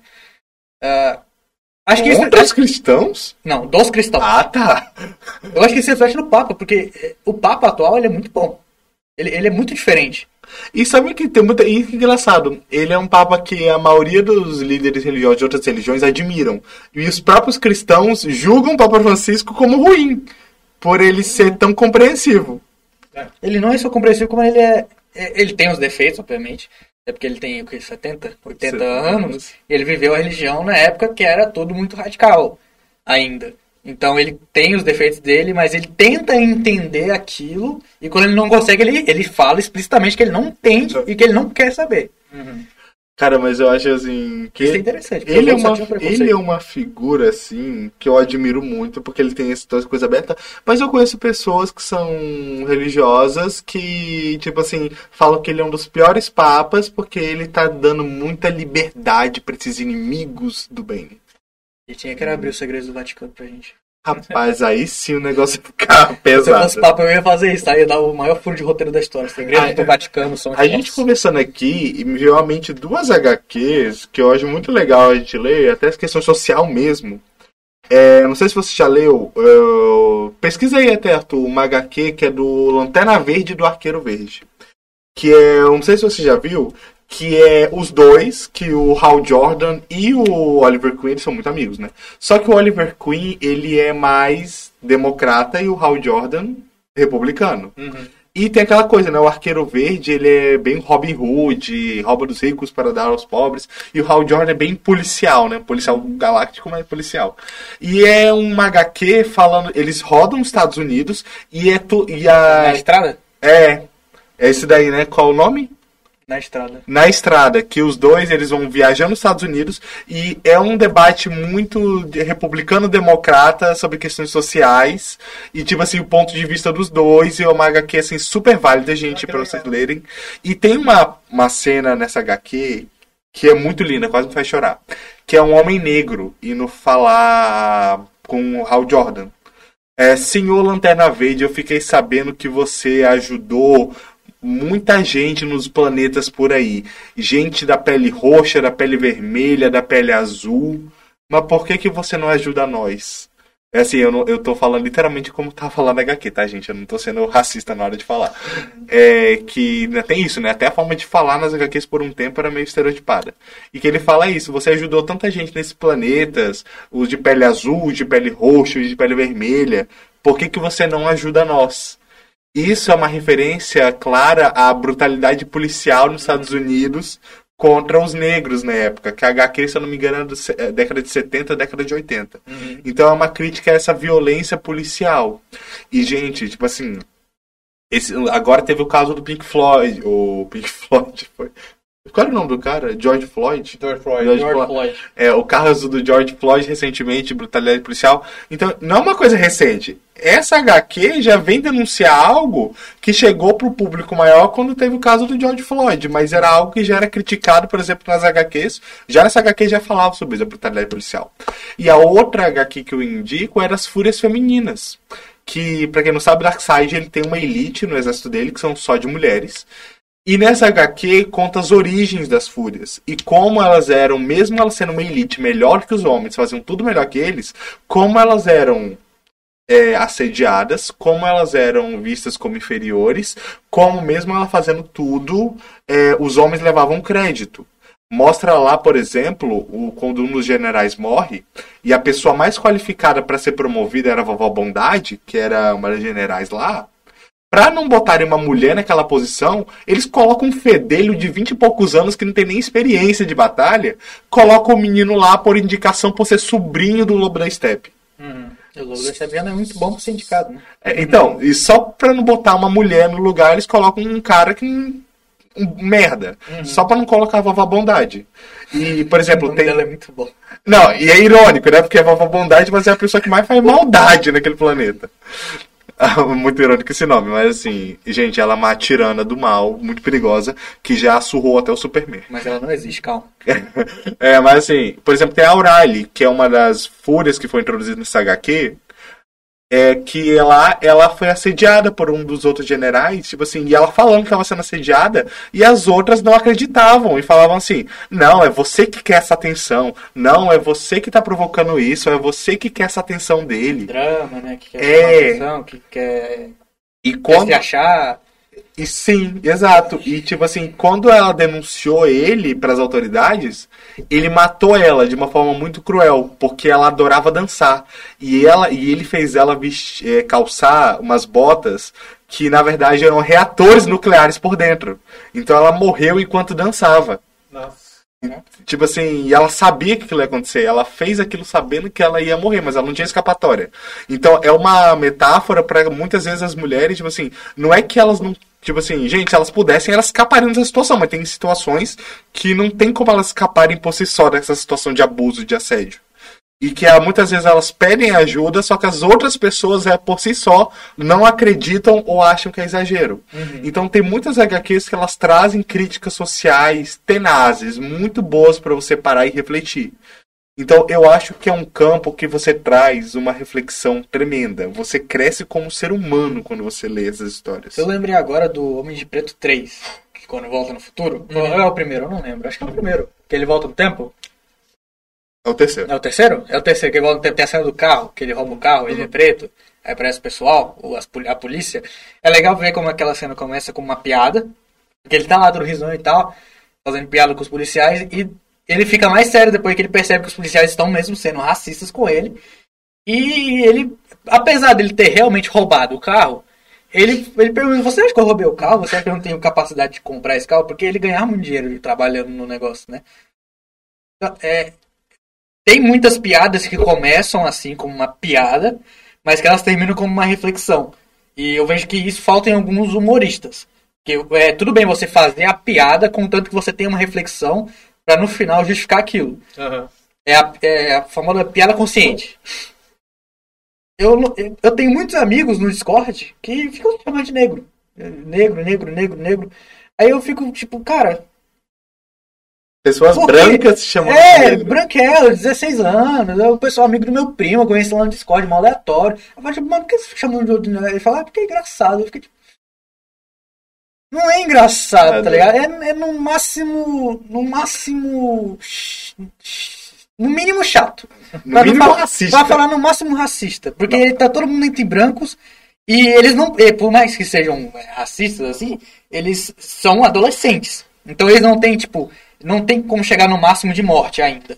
Mas se eles continuarem crescendo dessa forma, pensando que. Assim, por por exemplo, tô jogando LOL. Aí o cara fala uma, uma cagada lá, fala, eu sou negro. Aí fala, tipo, pô. Eu sou um, sou um idiota, mas negro não sou não, cara, porque não tem nada a ver uma coisa com a outra.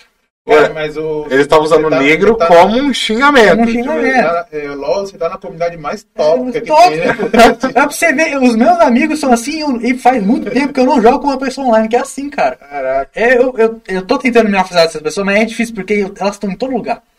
Em todo lugar tem alguém assim, cara. Até na faculdade tem gente assim. Viu como é importante debater esses assuntos? Porque você percebe. Porque são Vai áreas. abrindo o olho, né? É, vai abrindo o olho e você percebe assim que o mundo tá mudando e as pessoas vão as pessoas que se sentem incomodadas são aquelas que estão sentindo que elas estão perdendo espaço. Não é que elas estão perdendo espaço, mas elas não estão aceitando dividir esse espaço com outras pessoas. É, tipo, eles não estão aceitando que, ah, eu não acredito. É que nem você falou, né? É, briga lá e falar seu negro, tipo assim, como se fosse um demérito. É. Então é assim, eles não aceitam, então é como se estivesse na cabeça deles.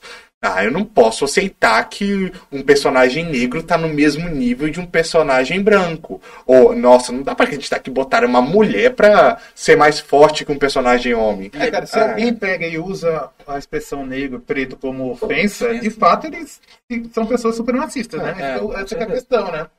ah, é. é, é. Você olha, eu sempre olho o seguinte, cara, se você olha pro topo, só vê pessoas brancas e você não vê nada errado nisso, Se tem algum Tem, problema. né? desculpa, cara. Porque ou, ou você chega e reconhece que tem um obstáculo para que pessoas pretas cheguem ao topo, e existe, e é o racismo, né? Ou você acha que naturalmente pessoas pretas são São menos capazes do que né? pessoas brancas e você é um supremacista, no das contas. Né? Esse que é o ponto. E é legal ver que normalmente, tipo, 10 pessoas, 3 falam muito mais alto que as outras A gente volta naquela questão de voz, fala alto, fala baixo. E essas três conseguem impor essa opinião deles em cima das outras sete. Uhum. E fazendo com que essas outras sete adiram. Ade, adiram? Adiram? Ad- adiram. Obrigado. Adiram a- a essa opinião racista e acabam inconscientemente aceitando isso, mesmo tendo argumentos contra, mas que elas não conseguem falar porque, é, até pela falta de coragem de, de estar contra a sociedade, é, deixa elas muito amedrontadas. Né? Até, a- os próprios negros são assim, né? Eu imagino. É, Eu acho que isso também tem, é, é, depende também de educação, né? Também leitura, Isso. educação. Até tava, tava planejando, até conversar com o Moisés aí, ver se ele acha interessante, porque eu tenho um, um plano de fazer isso independentemente da instituição, que é montar um grupo de estudos de direito e racismo. É legal, é interessante. Eu tenho já, já separei a bibliografia, já separei a emenda, a ideia é começar ano que vem. É muito interessante. É, eu começaria independentemente de qualquer instituição, mas eu quero que é, exista um grupo de estudos que discuta de fato como o racismo existe, é estruturante na sociedade, estrutura todas as instituições sociais, inclusive o direito enquanto uma instituição, inclusive o poder judiciário, né, os, o, o poder político, né, o, enfim. o- É quase uma casta, né? É, e ele é estruturante porque, de fato, ele, é- ele é a estrutura da sociedade é invisível, no final das contas. Porque todo mundo fala assim, ah, mas não tem racismo. Esses dias eu estava conversando com, com uma pessoa e ela chegou e falou, tentou, acho que talvez fazer um elogio, né? Falou assim, pô, cabelo legal. É, e a pessoa era branca, né? Falou assim, ah, mas quando eu era criança, é, eu queria ser preta. Nossa. Eu falei, não, cara, você não queria ser preta. Desculpa. Ele você, não tem, você não tem ideia do que você está falando, cara. Porque todo mundo que cresce, é, nasce, é, passa a infância sendo uma pessoa preta, uma criança preta, ela sofre todo tipo de racismo, cara. E racismo, mesmo daqueles mais sutis, assim, que, que tu, tu fala assim, pô, mas isso não é racismo, né? Mas é racismo, né? No final das contas, até violência mais. Porra, ser morto na favela porque você tá na comunidade que tem pessoas pretas e você é automaticamente considerado alguém que é suspeito. Hum. É, você, enfim. Ah, então você não. Eu falei, você não ia querer ser uma pessoa preta. Não, mas eu queria ser, porque é mais bonita. Eu falei, não, cara.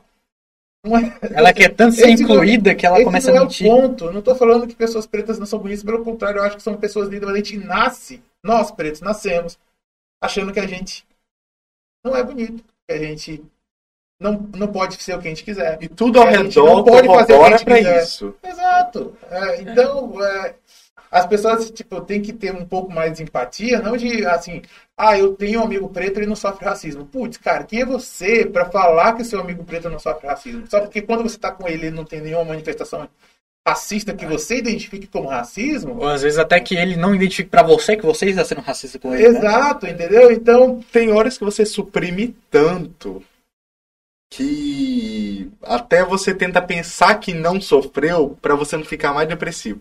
É. Porque isso aconteceu comigo uma vez. Inclusive, tem um livro, um dos livros que eu escrevi foi por causa disso. Porque aconteceu toda uma, uma situação em Vila Bela, que aqui não vai dar tempo de contar a história toda. E basicamente eu, eu não tive a oportunidade de me assumir. Uma amiga me expôs pra todo mundo. Tipo assim, eu não tive essa oportunidade de me assumir pros meus amigos. Foi uma coisa que foi tirada de mim, e ser exposto sem eu estar pronto. Violência tremenda. Só que na época, tipo, eu tava com outra coisa na cabeça, eu tava preocupado porque deu todo um rolo com o meu melhor amigo. Só que até hoje a gente é irmão, deu tudo certo no final, mas eu tava preocupado com isso e não tava pensando no resto. Só que no ano seguinte a gente tava fazendo um exercício, aqui no colégio, inclusive na Sapiens mesmo, e a professora fez um teste, não sei se já viram aquilo aqui, fica todo mundo um lado do outro, ela fala, se já aconteceu isso, dá um passo. Que era pra, pra ver... Pô, queria fazer social. isso aí, interessante. Foi a Ritinha que fez, inclusive. Eu não tive aula com isso. Aí ela falou assim: se você já se sentiu é, ofendido por alguma ação do colega, dê um passo à frente. Eu não dei um passo, porque na minha cabeça. né? Aí depois que acabou a aula, ela veio e falou comigo: Vini, como é que você não andou naquela pergunta? Eu falei: Ah, professora, porque eu acho que eu não sofri. Aí, mas em Vila Bela, aquilo ali foi uma violência sem tamanho. Você não estava preparado, você não estava pronto. E se algum dos seus colegas reagisse de uma maneira violenta ou homofóbica, ou esqueceu que o país está no país que mais mata transexuais no mundo, um país que um LGBT morre a cada 24 horas, tem até estatística sobre isso na internet. Então, tipo assim, aí depois que ela falou isso que me deu estalo, tipo assim, caraca, velho. Mano, o que aquela garota fez foi extremamente mau caráter, foi extremamente perigoso, só que eu tava tão consternado na época, preocupado com meu amigo, porque ele também foi colocado no rolo, eu tava preocupado com ele, que eu não parei pra pensar nisso. E realmente é um desses casos, tipo, sofri violência e só fui perceber essa violência muito tempo depois. Sim. Então isso daí que você falou do. Quem é você pra falar se seu amigo negro não sofre é, preconceito? Realmente tem horas que nem a própria pessoa percebe. Ou às vezes ela, sabe, tenta soterrar porque vai doer menos. Ou então acha que aquilo ali é normal. É aquilo, É. é a condição normal dela receber, escutar aquele tipo de coisa e saber onde ela vai, qual é o lugar dela, entendeu? É, exato. Sobressai com muita confiança, né, da outra pessoa em si, pra se abrir literalmente pra falar o que, que machuca ela, né? Exato.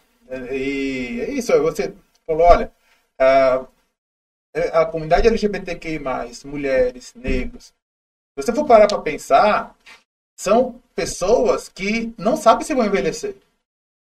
Elas podem ser mortas. Você pode ser morta sendo uma mulher por violência doméstica, por violência de gênero.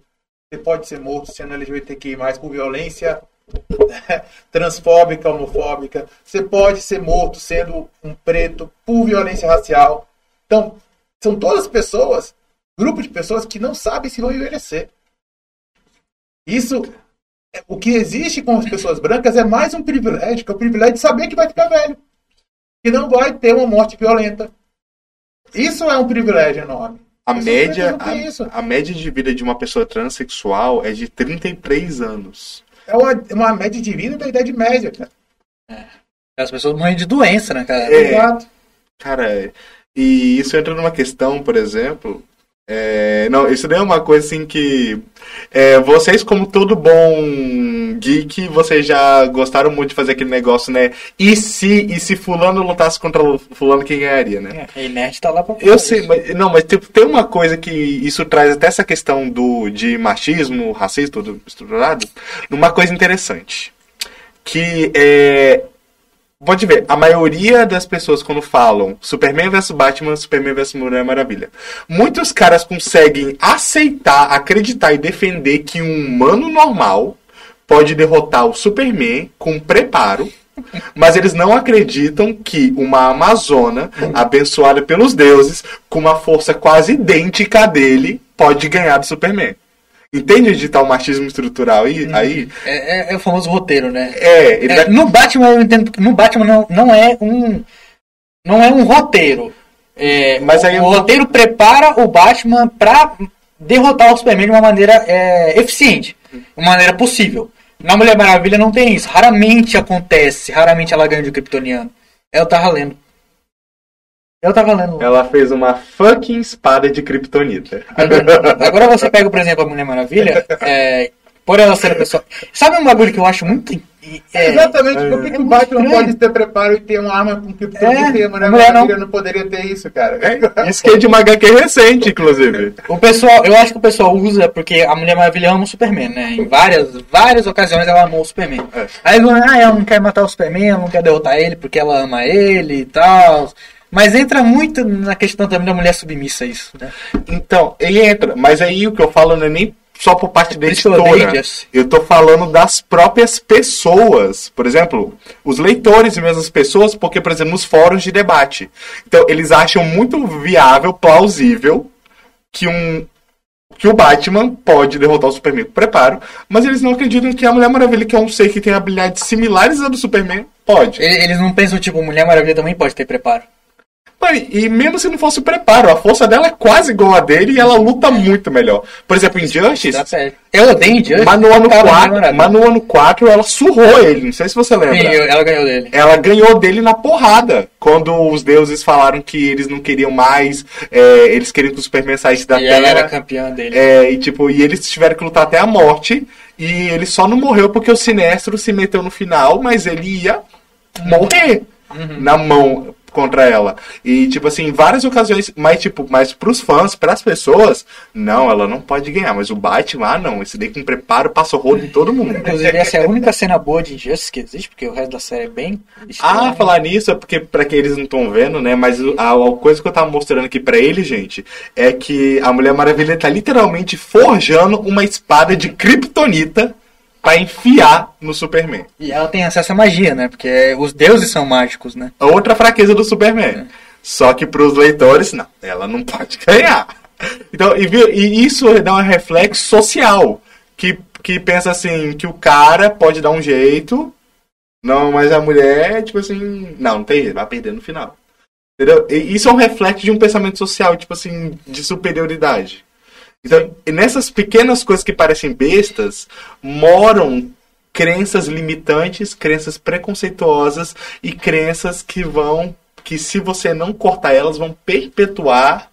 é, isso se reflete depois na sociedade. Tipo assim, acreditar que as mulheres não vão ser tão capazes quanto os homens em nada, que os negros. É... Isso me lembrou até de um termo que eu detesto, mas tem até aquela, o bom criolo. Uhum. Porque, cara, é muito, sabe, de como estiver tentando domesticar. Uhum. Então, você vai saber, tipo, essas pequenas coisas podem parecer bestas a um primeiro momento, mas na verdade elas refletem toda uma construção social que leva pra isso. Então é. É uma situação assim muito. Cara, é uma coisa que a gente tem que pensar. Chega a ser constrangedora, né? É. Porque parecem, ah, é, porque começa assim. Mas quando você virar adulto, é, então você cresceu um homem que acredita que, bora supor que você seja um homem branco médio. Então você acredita que você é naturalmente superior só porque você nasceu homem, só porque você nasceu branco e porque você gosta de mulher. Então você se acha no direito de se achar superior e de, no caso de você bater na sua mulher, de você trair ela se quiser e ela não pode fazer o mesmo, de tirar com a cara do seu amigo negro porque ele é negro e fazer piadas que conotem, mesmo que de forma humorística, que ele é inferior. E achar que só porque você é hétero, todo cara que gosta de homem tá afim de você e chamar ele de nojento por causa disso. É, tá- quando você. é, falando especialmente da questão do, do cara gay dando em cima, quando você entende como ele se sente, você começa a diferenciar gays que querem estar em cima de você e gays que querem ser seu amigo. Eu, eu, eu consigo, eu tenho muitos amigos gays, e eu consegui, depois, principalmente depois que eu conheci o Ariel, e ele- eu fiquei muito íntimo desse meu amigo Ariel, ele é gay, ele tem um namorado.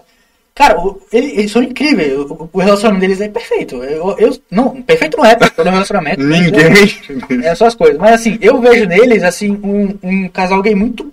que eu tenho orgulho de chamar de meus amigos, tá ligado? Uhum. Agora, por exemplo, quando tem um gay que chega em cima de mim, eu respeitosamente tento conversar com ele de um jeito amigável. Se eu ver que não vai rolar, que ele quer alguma coisa, ou eu jogo na cara dele, ou eu vou embora, pra não ser desrespeitoso. Hum. Assim, principalmente porque eu tenho namorado. Falo assim, pô, cara, tem namorado e tal, melhor você ir atrás de outro. Eu não, não chego e falo, pô, sai daqui, seu viado, seu. Tá ligado? Eu não consigo nem pensar em maneira, porque eu não sou Desse assim. mato não sai com ele. Eu não sou assim, tá ligado? Eu não consigo pensar em formas de dar fora em um, em um, em um, em um homossexual. Cara, mas eu acho É muito fácil distinguir essas, essas características quando você entende o que, que aquelas pessoas passam. Mas eu acho muito legal isso, porque, tipo assim, é, é um posicionamento muito legal que você tem. E, e um outro que eu acho um caso muito interessante é de um amigo nosso, o Eduardo. Que ele é uma pessoa. Não, o Eduardo O Rabelo? Rabelo. Ah. É um amigo nosso, sim. Ele é hétero. Só que todo mundo jura de pé junto quando vê ele pela primeira vez que ele é gay. Eu era uma dessas pessoas. E eu acho. Todo mundo. É, mas, tipo assim, esse é o ponto. É, a gente não trata isso como se fosse algo de chacota, nem como se fosse um demérito. É só uma coisa, tipo assim, numa primeira impressão todo mundo É. acha, mas esse é o ponto. E qual o problema se fosse? Não tem problema É. nenhum, a gente só achava que. E, e ele mesmo, a gente, a gente ri disso. A gente trata de uma forma leve, a gente ri. Tipo, até ele falar, todo mundo acha isso. É, e é diferente, por exemplo, que tem casos que só de você cogitar, ah, mas, mas você é gay, falou, ah, não, eu, eu não sou viado, É, não. ele, Porque- ele, ele vê isso e fala, pô, não é verdade, mas as pessoas acham. É, tipo assim, tem gente que lida bem que nem ele, e tem pessoas que já são agressivas, sabe? Que já são mais.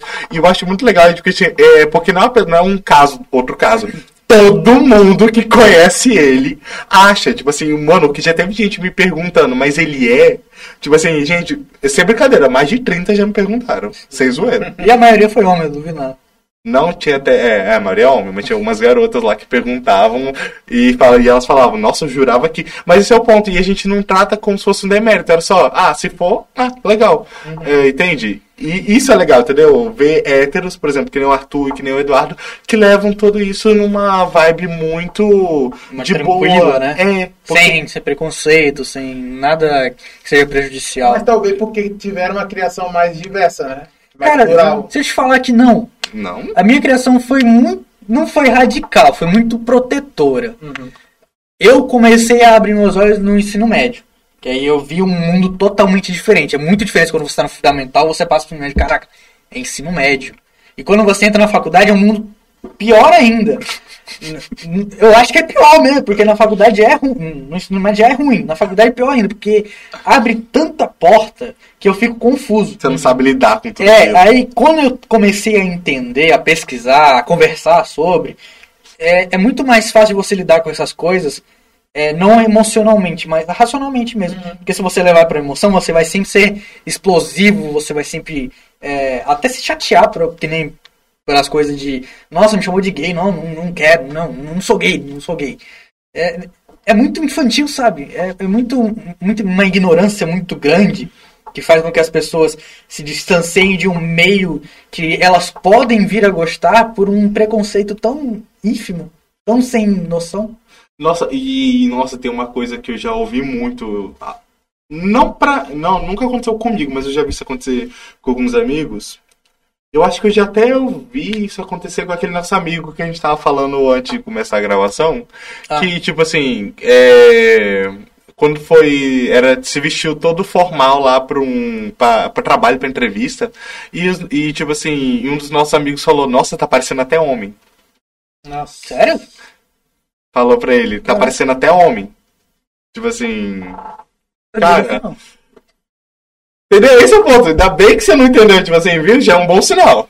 É, tipo assim, não tem noção. É um comentário assim, muito sem noção, mas tipo, tá parecendo até homem, tipo assim. Isso hoje em dia até afeta né, o meio social, porque quando uma pessoa faz um comentário desse, o meio tende a ficar mais tenso, né? Mais É. sem aceitação.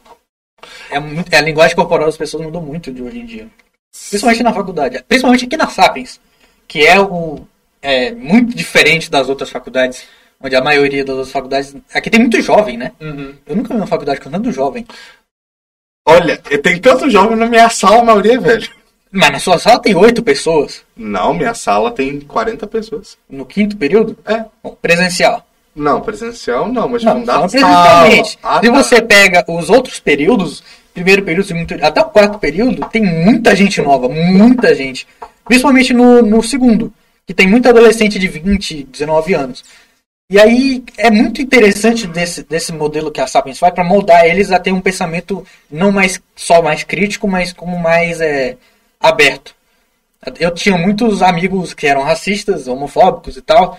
E eu tenho um que estuda aqui, que ele era muito assim, chamava os outros de preto e tal, Ainda ser é? viadinho. É, e ele não é mais tanto assim, sabe? Ele, depois que ele começou a, a estudar e ver como é que é a coisa, como é que é fora do ciclo dele, ele deu uma acalmada. Ele ainda usa às vezes tal. é, Ele, eu falo, pô, para, tá Construção chato. leva tempo. Aí, mas quando ele percebe, ele tenta, ele tenta se, se conter, entendeu? É, é, um, é, um, é uma construção, é uma desconstrução Construção. e uma construção constante que começa agora e só vai terminar, talvez, talvez nem termine, né? Mas é, mas é isso, né? Você pega, por exemplo, assim, todo homem é machista, no final das contas. Todo homem. Porque a sociedade é estruturalmente ra- machista, a gente é ensinado. Você tem que se policiar Vo- pra. é. Você tem que aprender e mudar comportamento. Né? Entender, ter empatia, mudar comportamento. Da mesma forma, assim, eu acho que todo branco. é, tem uma frase que falaram isso até uma vez na, na internet que o pessoal ficou de cara assim. Mas isso é verdade, todo branco é racista. A questão é que. Por que, que todo branco é racista? Porque a sociedade é racista. É estruturalmente racista. Então, a questão é que o que, que você precisa? Cada vez mais ser menos racista e mais antirracista. Isso. Isso é aprendizado, é por educação. Né? Se você cresce num ambiente racista, você vai ser uma pessoa racista, no final das contas. Você pode até não ficar expressando sua opinião, mas isso não muda o fato de que você é racista. Você tem uma chavinha ali no fundo, É. tipo assim, você tem que se policiar. Porque Modo racista é, ativado, tá é? Não é nem modo racista, mas você cresceu com alguns preconceitos, talvez você não externe que nem outros, mas. É, Tá na sua cabeça ali, assim. É, né? tá, e tipo, você mandando ali. Exato. É uma heurística e um viés, né, no final das É. contas. Porque você olha assim, é, isso tem um estudo nos Estados Unidos que pegou é, resumês, né, os currículos, né, Aham. é, só pelo nome, né, não tinha foto, não tinha tipo assim raça nem nada, só o nome, beleza. E aí mudaram para recrutadores. E os recrutadores acabaram contratando muito mais brancos, quase integralmente brancos, do que pessoas pretas. E a justificativa do estudo que foi feito é o seguinte: nos Estados Unidos tem nomes que são tipicamente negros. Negro, é. Jackson. ah, tipo, você pega o próprio Will Smith. O Will Smith não é o William Smith. O William é nome É de nome branco. branco. Uhum. É o Willard. E aí, Willard é um nome de preto. Então, se você tem um currículo preto, um Willard, a pessoa fica assim, não, esse cara aqui é preto, então não vou nem olhar o currículo. Você tem um viés de discriminação enorme, porque você começa a achar que pessoas brancas têm um currículo melhor que pessoas pretas e você... Por isso que, às vezes, até é, tem gente que defende fazer seleções às cegas e tudo mais para recrutamento, né? Para tentar diminuir o viés né, de, de racial na seleção de, de candidatos. E você pega é, no Brasil a gente não tem tanto isso, mas ainda assim, você fala assim, ah, não sou uma pessoa racista, mas você é empregador. E magicamente na sua empresa só tem pessoas brancas. Por, por quê? Se Né? você não. Se você. Assim, não, não basta não ser racista, tem que ser antirracista. Esses dias eu tava vendo assim um. Não, zero surpresa, né? Não, não choca ninguém isso que eu vou falar agora. Mas eu tava no Twitter e aí apareceu uma propaganda da Jovem Pan, né? Dos jornalistas do Jovem Pan. Não tem um preto jornalista da Jovem Pan, né, como âncora. Tem um, tem um monte de gente lá. Não tem um preto naquele negócio lá. Então você olha assim, putz, é óbvio que essa. Você vai querer falar que essa empresa não é racista, cara. Ela Entendeu? só não é besta de expressar isso, né? Mas. É, tu fala assim, ah, mas eu não fiz deliberadamente um ato racista. Putz, cara. Sei lá, vamos lá, você pegou uma chapa pra concorrer a alguma eleição e só tem pessoas brancas na tua chapa. Ops, aconteceu. Pois é, aí você não é racista. Uma vez só? Uma? Você não é racista, você. Então, tipo, é, esse que é o ponto. Então, pra você ser. Ah, então quer dizer, então, cara, pra ser antirracista você tem que ser mais plural, integrar mais pessoas, ser mais inclusivo. É, é isso mesmo. E não é ficar no discurso. Porque eu vejo um monte de empresa, chega assim, não, a gente tem que ser mais inclusivo, papapá. A gente dá oportunidade para pessoas pretas. Mas onde é que as pessoas pretas estão? Na base. Tu chega lá em cargo de direção e tudo mais, não tem um preto, cara. Por isso que eu admiro muito a Lucilena Trajano, da Magazine Luiza, porque ela faz muito isso, inclusive ela foi muito criticada, né? Naquela questão do, do curso de trainee só para negros. Você lembra desse Assim, caso? assim, sim. Tipo assim, inclusive isso casa muito bem com uma coisa que eu tava vendo hoje, que foi. Eu tava assistindo o podcast do Vênus, que hoje foi com o Bruno Mota, dele falando sobre. Até no, no cenário do stand-up, por exemplo, que ele é contra. Pode falar. É, que ele é contra. Tá chovendo lá fora? Tá chovendo, e aí às vezes pode correr o risco de ficar pela por essa estrutura assim. 2026. Beleza. Por favor. E lá ele tava falando que ele é contra esse negócio de noite das mulheres no stand-up. Mas ele explicou depois, assim, que não é que ele é contra mulheres fazerem stand-up, mas que as mulheres sejam inseridas e tenham dado as mesmas chances nas noites normais. Porque que nem ele tava falando lá, que geralmente, por exemplo, eles chamam uma mulher por noite. Tipo assim, ah, Pra a, fazer o stand-up? é, tipo, ah, já tem Cris Paiva aqui, por que, que eu vou chamar outra mulher? Mas tem sete homens. Ah, mas já tem a Cris Paiva, por que, que eu vou chamar outra mulher? Por que, que eu vou chamar a Ariana Nucci, a, a Carol Zócoli? Ah, já tem uma. Entendeu? Ele Tem fala. muito corte de, de piada de stand-up mulher que é muito bom, velho. Exato, mas quando você vai ver. no- mas quando você vai ver o inteiro, ela foi a única mulher da noite. E teve outros sete marmanjos. Mas de mulher. só- E em outra que ela que a própria. Que a. Esqueci até o nome da apresentadora, a Cris Paiva, ela fala, tipo assim, que ela brincou que a única vez que ela encontra as outras comediantes é mês de março. Que é o mês que eles fazem o especial das mulheres. Tipo assim, fala, Dia das. Não, Dia das Dia das Mulheres. Mulheres. Ela fala assim, Dia que é a única Mulheres. vez no ano que ela vê mais de uma mulher fazendo show. Tipo assim, no mesmo show. É, e é um engraçado porque o fenômeno se repete em todos os grupos. Você pega é, pessoas LGBTQI+, são chamados para falar sobre LGBTQI-fobia. É. Pessoas pretas são chamadas para falar sobre racismo. Mas parece que eles não sabem falar sobre mais nada. Não quer dizer que uma pessoa preta só sabe falar sobre racismo? Será que ele não sabe falar sobre política econômica, sobre é. cinema, sobre cultura, sobre, enfim, direito internacional? Né? Uma pessoa LGBTQI+, não sabe falar sobre outra coisa que não seja violência. né? Então, é, é, as pessoas elas têm que aprender que é, ser não é, racista, não misógina, não LGBTQ-fóbica, depende de você, de fato, ser inclusivo. Não ficar só no discursinho barato. Ah, por entendeu? exemplo, o Gil do Vigor. Por exemplo, é um exemplo que você está tratando com respeito. Porque, por exemplo, é, tá, ele é LGBTQIA, mas ele não tá ali porque ele é LGBTQIA, ele É. tá ali porque ele estuda economia, ele entende de economia, então faz sentido ele estar lá fazendo as propagandas, acho que era Santander, né? Eu acho que É, tipo assim- Mas tem um Esse cara em específico é um cara que se eu acho que se eu co- conversasse com ele, eu ia gostar mais dele. Porque pelo que a gente viu dele no- programa e nas propagandas, ele não é, tipo, a melhor pessoa, tá ligado? Principalmente no BBB, ele, tipo, ele tende a ser muito. Não é nem exagerado, mas é muito invasivo. Ele, ele não tem limite, tá ligado? Eu acho que se a gente conversasse com ele e entendesse melhor ele, tipo, numa entrevista ou num podcast, que é uma plataforma mais, mais tranquila, talvez as pessoas tivessem uma visão menos deturbada dele, do jeito que ele é. Já pensou se a gente consegue trazer? Vamos trazer ele pra cá? Bora!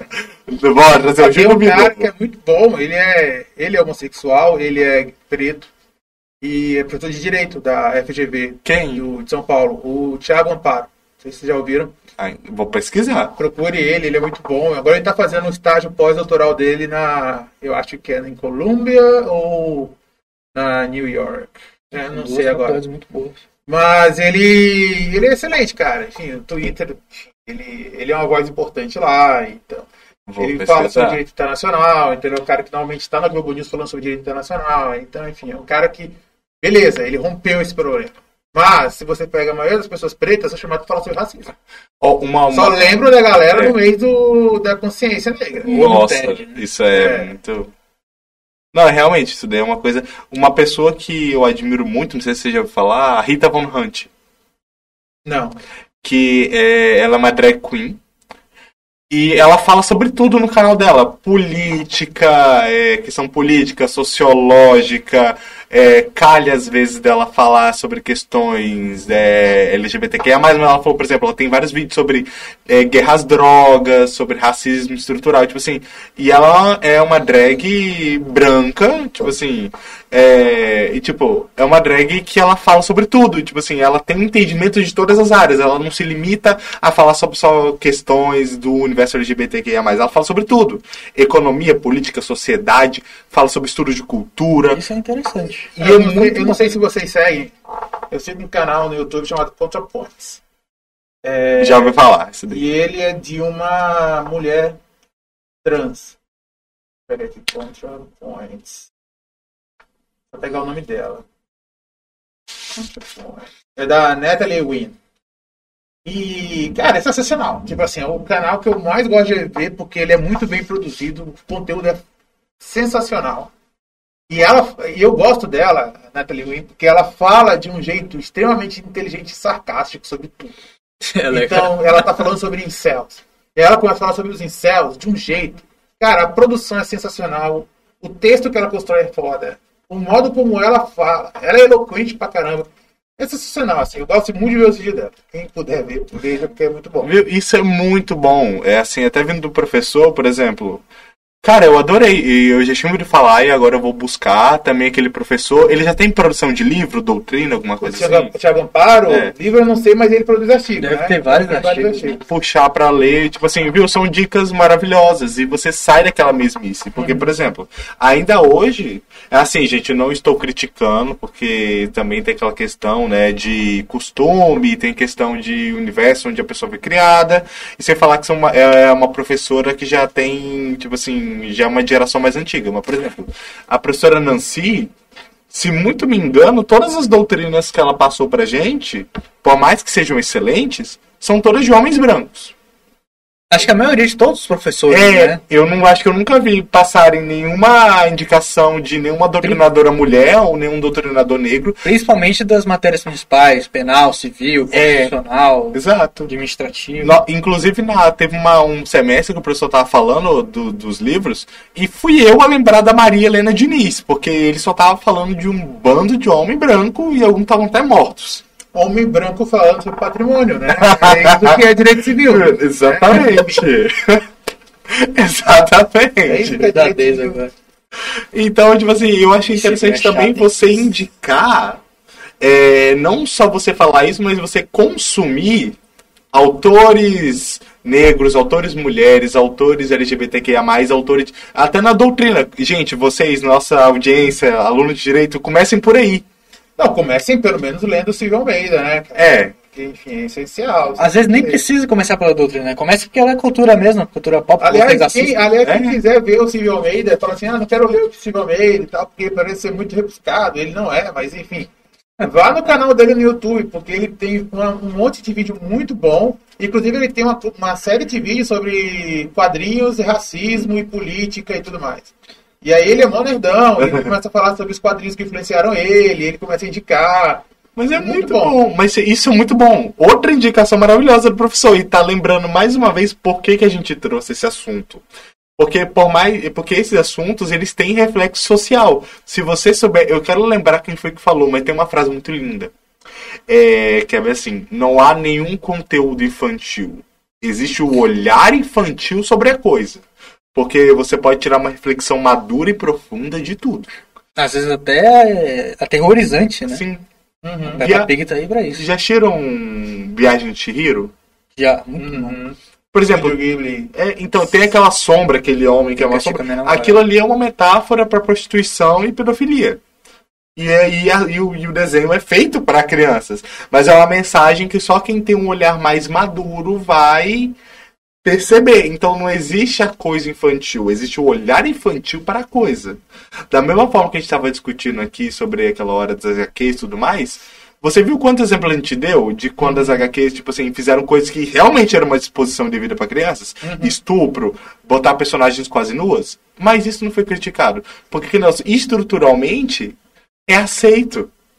É uma, mas se é uma coisa que tá fora da, do que é concebido Não, se a gente for começar a falar o que que era apropriado para criança, quem cresceu na década de 80 e via a Xuxa, Banheira do Gugu. né? A Xuxa, Eu tava vendo uns vídeos da banheira do Gugu. É, eu nunca tinha assistido aquilo, cara. É, é- é perturbador. Minha... Você só sabe como é que é a, ba- a banheira do eu, Gugu. eu, era, Eu assistindo Banheira do Gugu. era da minha época. Mas você pega a Xuxa, é, é, a Xuxa era extremamente sexualizada. Eu era viciado em Xuxa na minha infância. cara. Programa infantil, então. Putz, esse cara aí, esse Maurício aí que assistia a Xuxa, achava maravilhoso quando ele era criança. Olha eu aqui. Minha tá mãe falando- comprava todos os DVDs da Xuxa também. Exato, então ficava vendo ela super sexualizada. Aí tá falando agora de, putz, qual- o que, que vai ser das nossas crianças? Ah, velho. Sabe o que eu tava acho que- vendo? Ah, Já, já assistiu Shrek, né? Já. Eu, eu, eu, faz quanto tempo que você não assistiu o primeiro Shrek? Já faz mais de 10 anos. Assiste, assiste, mulher. assiste o primeiro Shrek de novo. Você vai, assiste com o olhar que o senhor tem hoje em dia. A piada da torre do Farquaad. Não, não, também. Mas assim, o filme inteiro vai te passar uma visão tão diferente de quando você assistiu antes, que você vai ver e falar, caraca, isso aqui é uma obra de arte. E realmente é uma obra de arte, aquele filme é incrível. Cara, é, é, é, é uma visão muito diferente. Ah, tá. Eu, eu pensei que você ia falar que ele envelheceu mal, assim. Não, ele envelheceu muito Bem. bem. Até É, a porque tem animação. Coisa, tem, co- tem coisa que envelheceu mal. Você pega Friends. Friends, Friends. envelheceu muito mal. Mal pra Entendeu? Tem, Your quais- Mother envelheceu muito mal também. Exato. Apesar de ter terminado recentemente. É. Exato. Recentemente. Então, mas para você ter uma ideia, até seis anos atrás, isso era o normal, era o mainstream da É. parada, entendeu? Era assim que as coisas eram tratadas. O que mudou foi há seis anos pra, seis anos pra cá. A gente não tolera mais isso. Então a gente olha pra trás em retrospecto e fala assim, putz, Friends envelheceu mal. né? eu gosto de Friends, mas putz, Friends envelheceu mal. É que não, não- não é meu caso, eu não gosto de Friends. É que mas, tipo de gosto ah, mas Mother, ah, envelheceu mal. né? Então, é, mas hoje não se tolera mais isso, cara. Não se pode tolerar mais Pô, isso. tem, né? por exemplo, uma série que tem fama mundial e tá aí há muito tempo, Simpsons. O Apu foi aposentado da série porque ele era um estereótipo hindu, assim, pesadíssimo. ele foi retirado, assim, da série. Ele, de uma temporada pra cá, ele nem aparece mais. Uhum. Então, tipo assim, então a gente tá nesse movimento. Ainda mais agora que a Disney comprou a Fox, né? É, Vai dar uma quebrada bastante nesses, nessas coisas. né? Nossa, e até nas pequenas coisas, por exemplo, não pode mais ter cena de cigarro. É, por exemplo, tem até uma cena no Simpsons legal, que a Pat e a Selma, as irmãs da Marge, saindo do táxi fumando, aí, aí elas. Ah, espera, a gente não pode mais fazer isso. Elas pisam no cigarro e botam o chapeuzinho do Mickey na cabeça. Ficou um subtexto muito legal essa cena. Mas eu achei muito legal essa cena. Mas, tipo assim, a gente percebe né, que as coisas vão se adaptando, vão se adequando. E isso é muito E tu sabe que é o negócio? É que tipo, tu pega aquelas produções anteriores, assim, que eram carregadas por racismo, misoginia, por homofobia, e você tira essa graça que a galera via nisso daí, não sobra muita coisa, no caso. Então o que você tem que perceber é que hoje o que a gente está trabalhando e a gente está consumindo são conteúdos muito mais sofisticados e com subtexto e contexto muito melhor do que era antes. Justamente porque a gente não tem a escada da discriminação para conseguir ganhar público, entendeu? A gente não tá xingando a minoria que a gente não gosta. A gente não tá xingando os asiáticos, por exemplo. Dá pra ver isso muito em South Park, né? É. South Park envelheceu mal. Tão mal? você- É um plichão. Cara, envelheceu tão mal que até as piadas mudaram. Se você pega South Park 99 e você assiste um episódio de 2010, cara, é totalmente diferente. É tudo muito. Cara, eles pe- pegaram pesado com tudo. E o autor fala: Eu não me importo. Eu faço as piadas do jeito que eu quero. E ele faz mesmo. Cara, eles brincam. Nossa, não sei se você lembra Mas- época que eles fizeram aquele deus que era tipo um Eu lembro. castor deformado. Eu lembro do episódio que, que a Nossa Senhora. Sangra! É, a nossa a estátua da Nossa Senhora começa a sangrar. Tá menstruando. Caraca. Cara, ele Eu tá- Isso é interessante porque eu tava vendo um vídeo, porque hoje em dia as pessoas elas não riem mais disso, elas classificam. Então elas pegam o episódio, por exemplo, tá, é um vídeo de classificação. Aí tinha um cara lá e tava classificando episódios em é, homofóbico, é, é, tem, tinha várias divisões de, de, de preconceitos e. Antissemita, porque o Exatamente. Cartman é E no, não, e no final, a, a pior então é chamar Cartman. E nem. e nenhuma chegava no Cartman. Dois, três episódios no máximo chegaram no Cartman, porque era tudo tão específico para alguns gêneros, para algumas pessoas. Algumas piadas eram tão especificamente centradas que o Cartman às vezes nem chegava no nível dele, porque ele- nem ele conseguia fazer aquilo. Ele só zoava com os judeus. O Eric Cartman, velho, é antissemita. Eu achei assim. Não sei se você lembra que tem uma vez que ele se fantasiou de Hitler. Não, tem um episódio muito bom que quando o. Qual que é o nome do judeu? O Caio. O Caio. O Caio. Seu É, judeu de merda. o, o Caio, ele pesquisa a história dos judeus e ele concorda com o Cartman sobre o judaísmo ser uma bosta. E quando ele concorda com o Cartman, o Cartman fica, como assim? O judaísmo é uma bosta? Não pode ser uma bosta, é sua religião. Aí, aí depois disso o Caio fica tipo, não, é uma bosta, é uma bosta. E o Cartman convence o Caio do contrário, que o judaísmo não é uma bosta. É, é- é muito impensável, tá ligado? Um bagulho desse. E pra você ver, né? Tipo assim, e- às vezes eu acho que o cara, ele não é um obtuso ignorante, ele faz isso como crítica social, já pensou? Se tudo isso no fundo não é uma crítica. Pode ser, né? Ah, Mas vai depender. Ou a gente tá superestimando o cara ou tá subestimando. Né? Inclusive tem um episódio do, Não dá pra saber qual dos dois é. do South Park que eles vão pra um parque aquático. E lá no parque aquático tava cheio de mexicano. E o Cartman surtou, né? Sabemos como o Cartman é, né? Um racista. Caramba. E ele surtou, mas ele surtou de verdade quando o Kyle comentou pra ele. Cara, você tá ligado que a minoria, na verdade, é a maioria, né? Aí depois teve um corte de cena e mostrou o Cartman, único branco, num mar de mexicanos, assim. assim, Você tá ligado que a minoria, na verdade, é a maioria, né? Aí o Cartman surtou, porque na cabeça dele as minorias realmente eram uma South minoria. Park é uma genialidade incompreendida às vezes. É, às vezes eu acho que é uma genialidade incompreendida. É, é, sempre que tem uma quebra de paradigma, uma quebra de era, South Park tá lá pra mostrar que ele pode zoar com aquilo.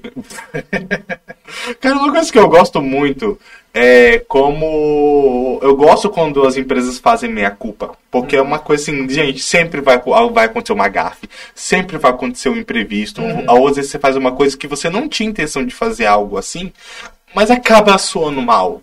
É, então eu gosto quando tem um meia-culpa. Por exemplo, a Marvel, ela tá se retratando muito nos últimos filmes do que ela fez muito geladeira com as personagens femininas, sabe? Aquilo que você mata uma personagem feminina pra dar um sentido na jornada do personagem masculino. É, Os X-Men- você tem que matar a mulher pra ela ser uma escada pro desenvolvimento do personagem masculino. Eu gostei, por exemplo, no Shang-Chi.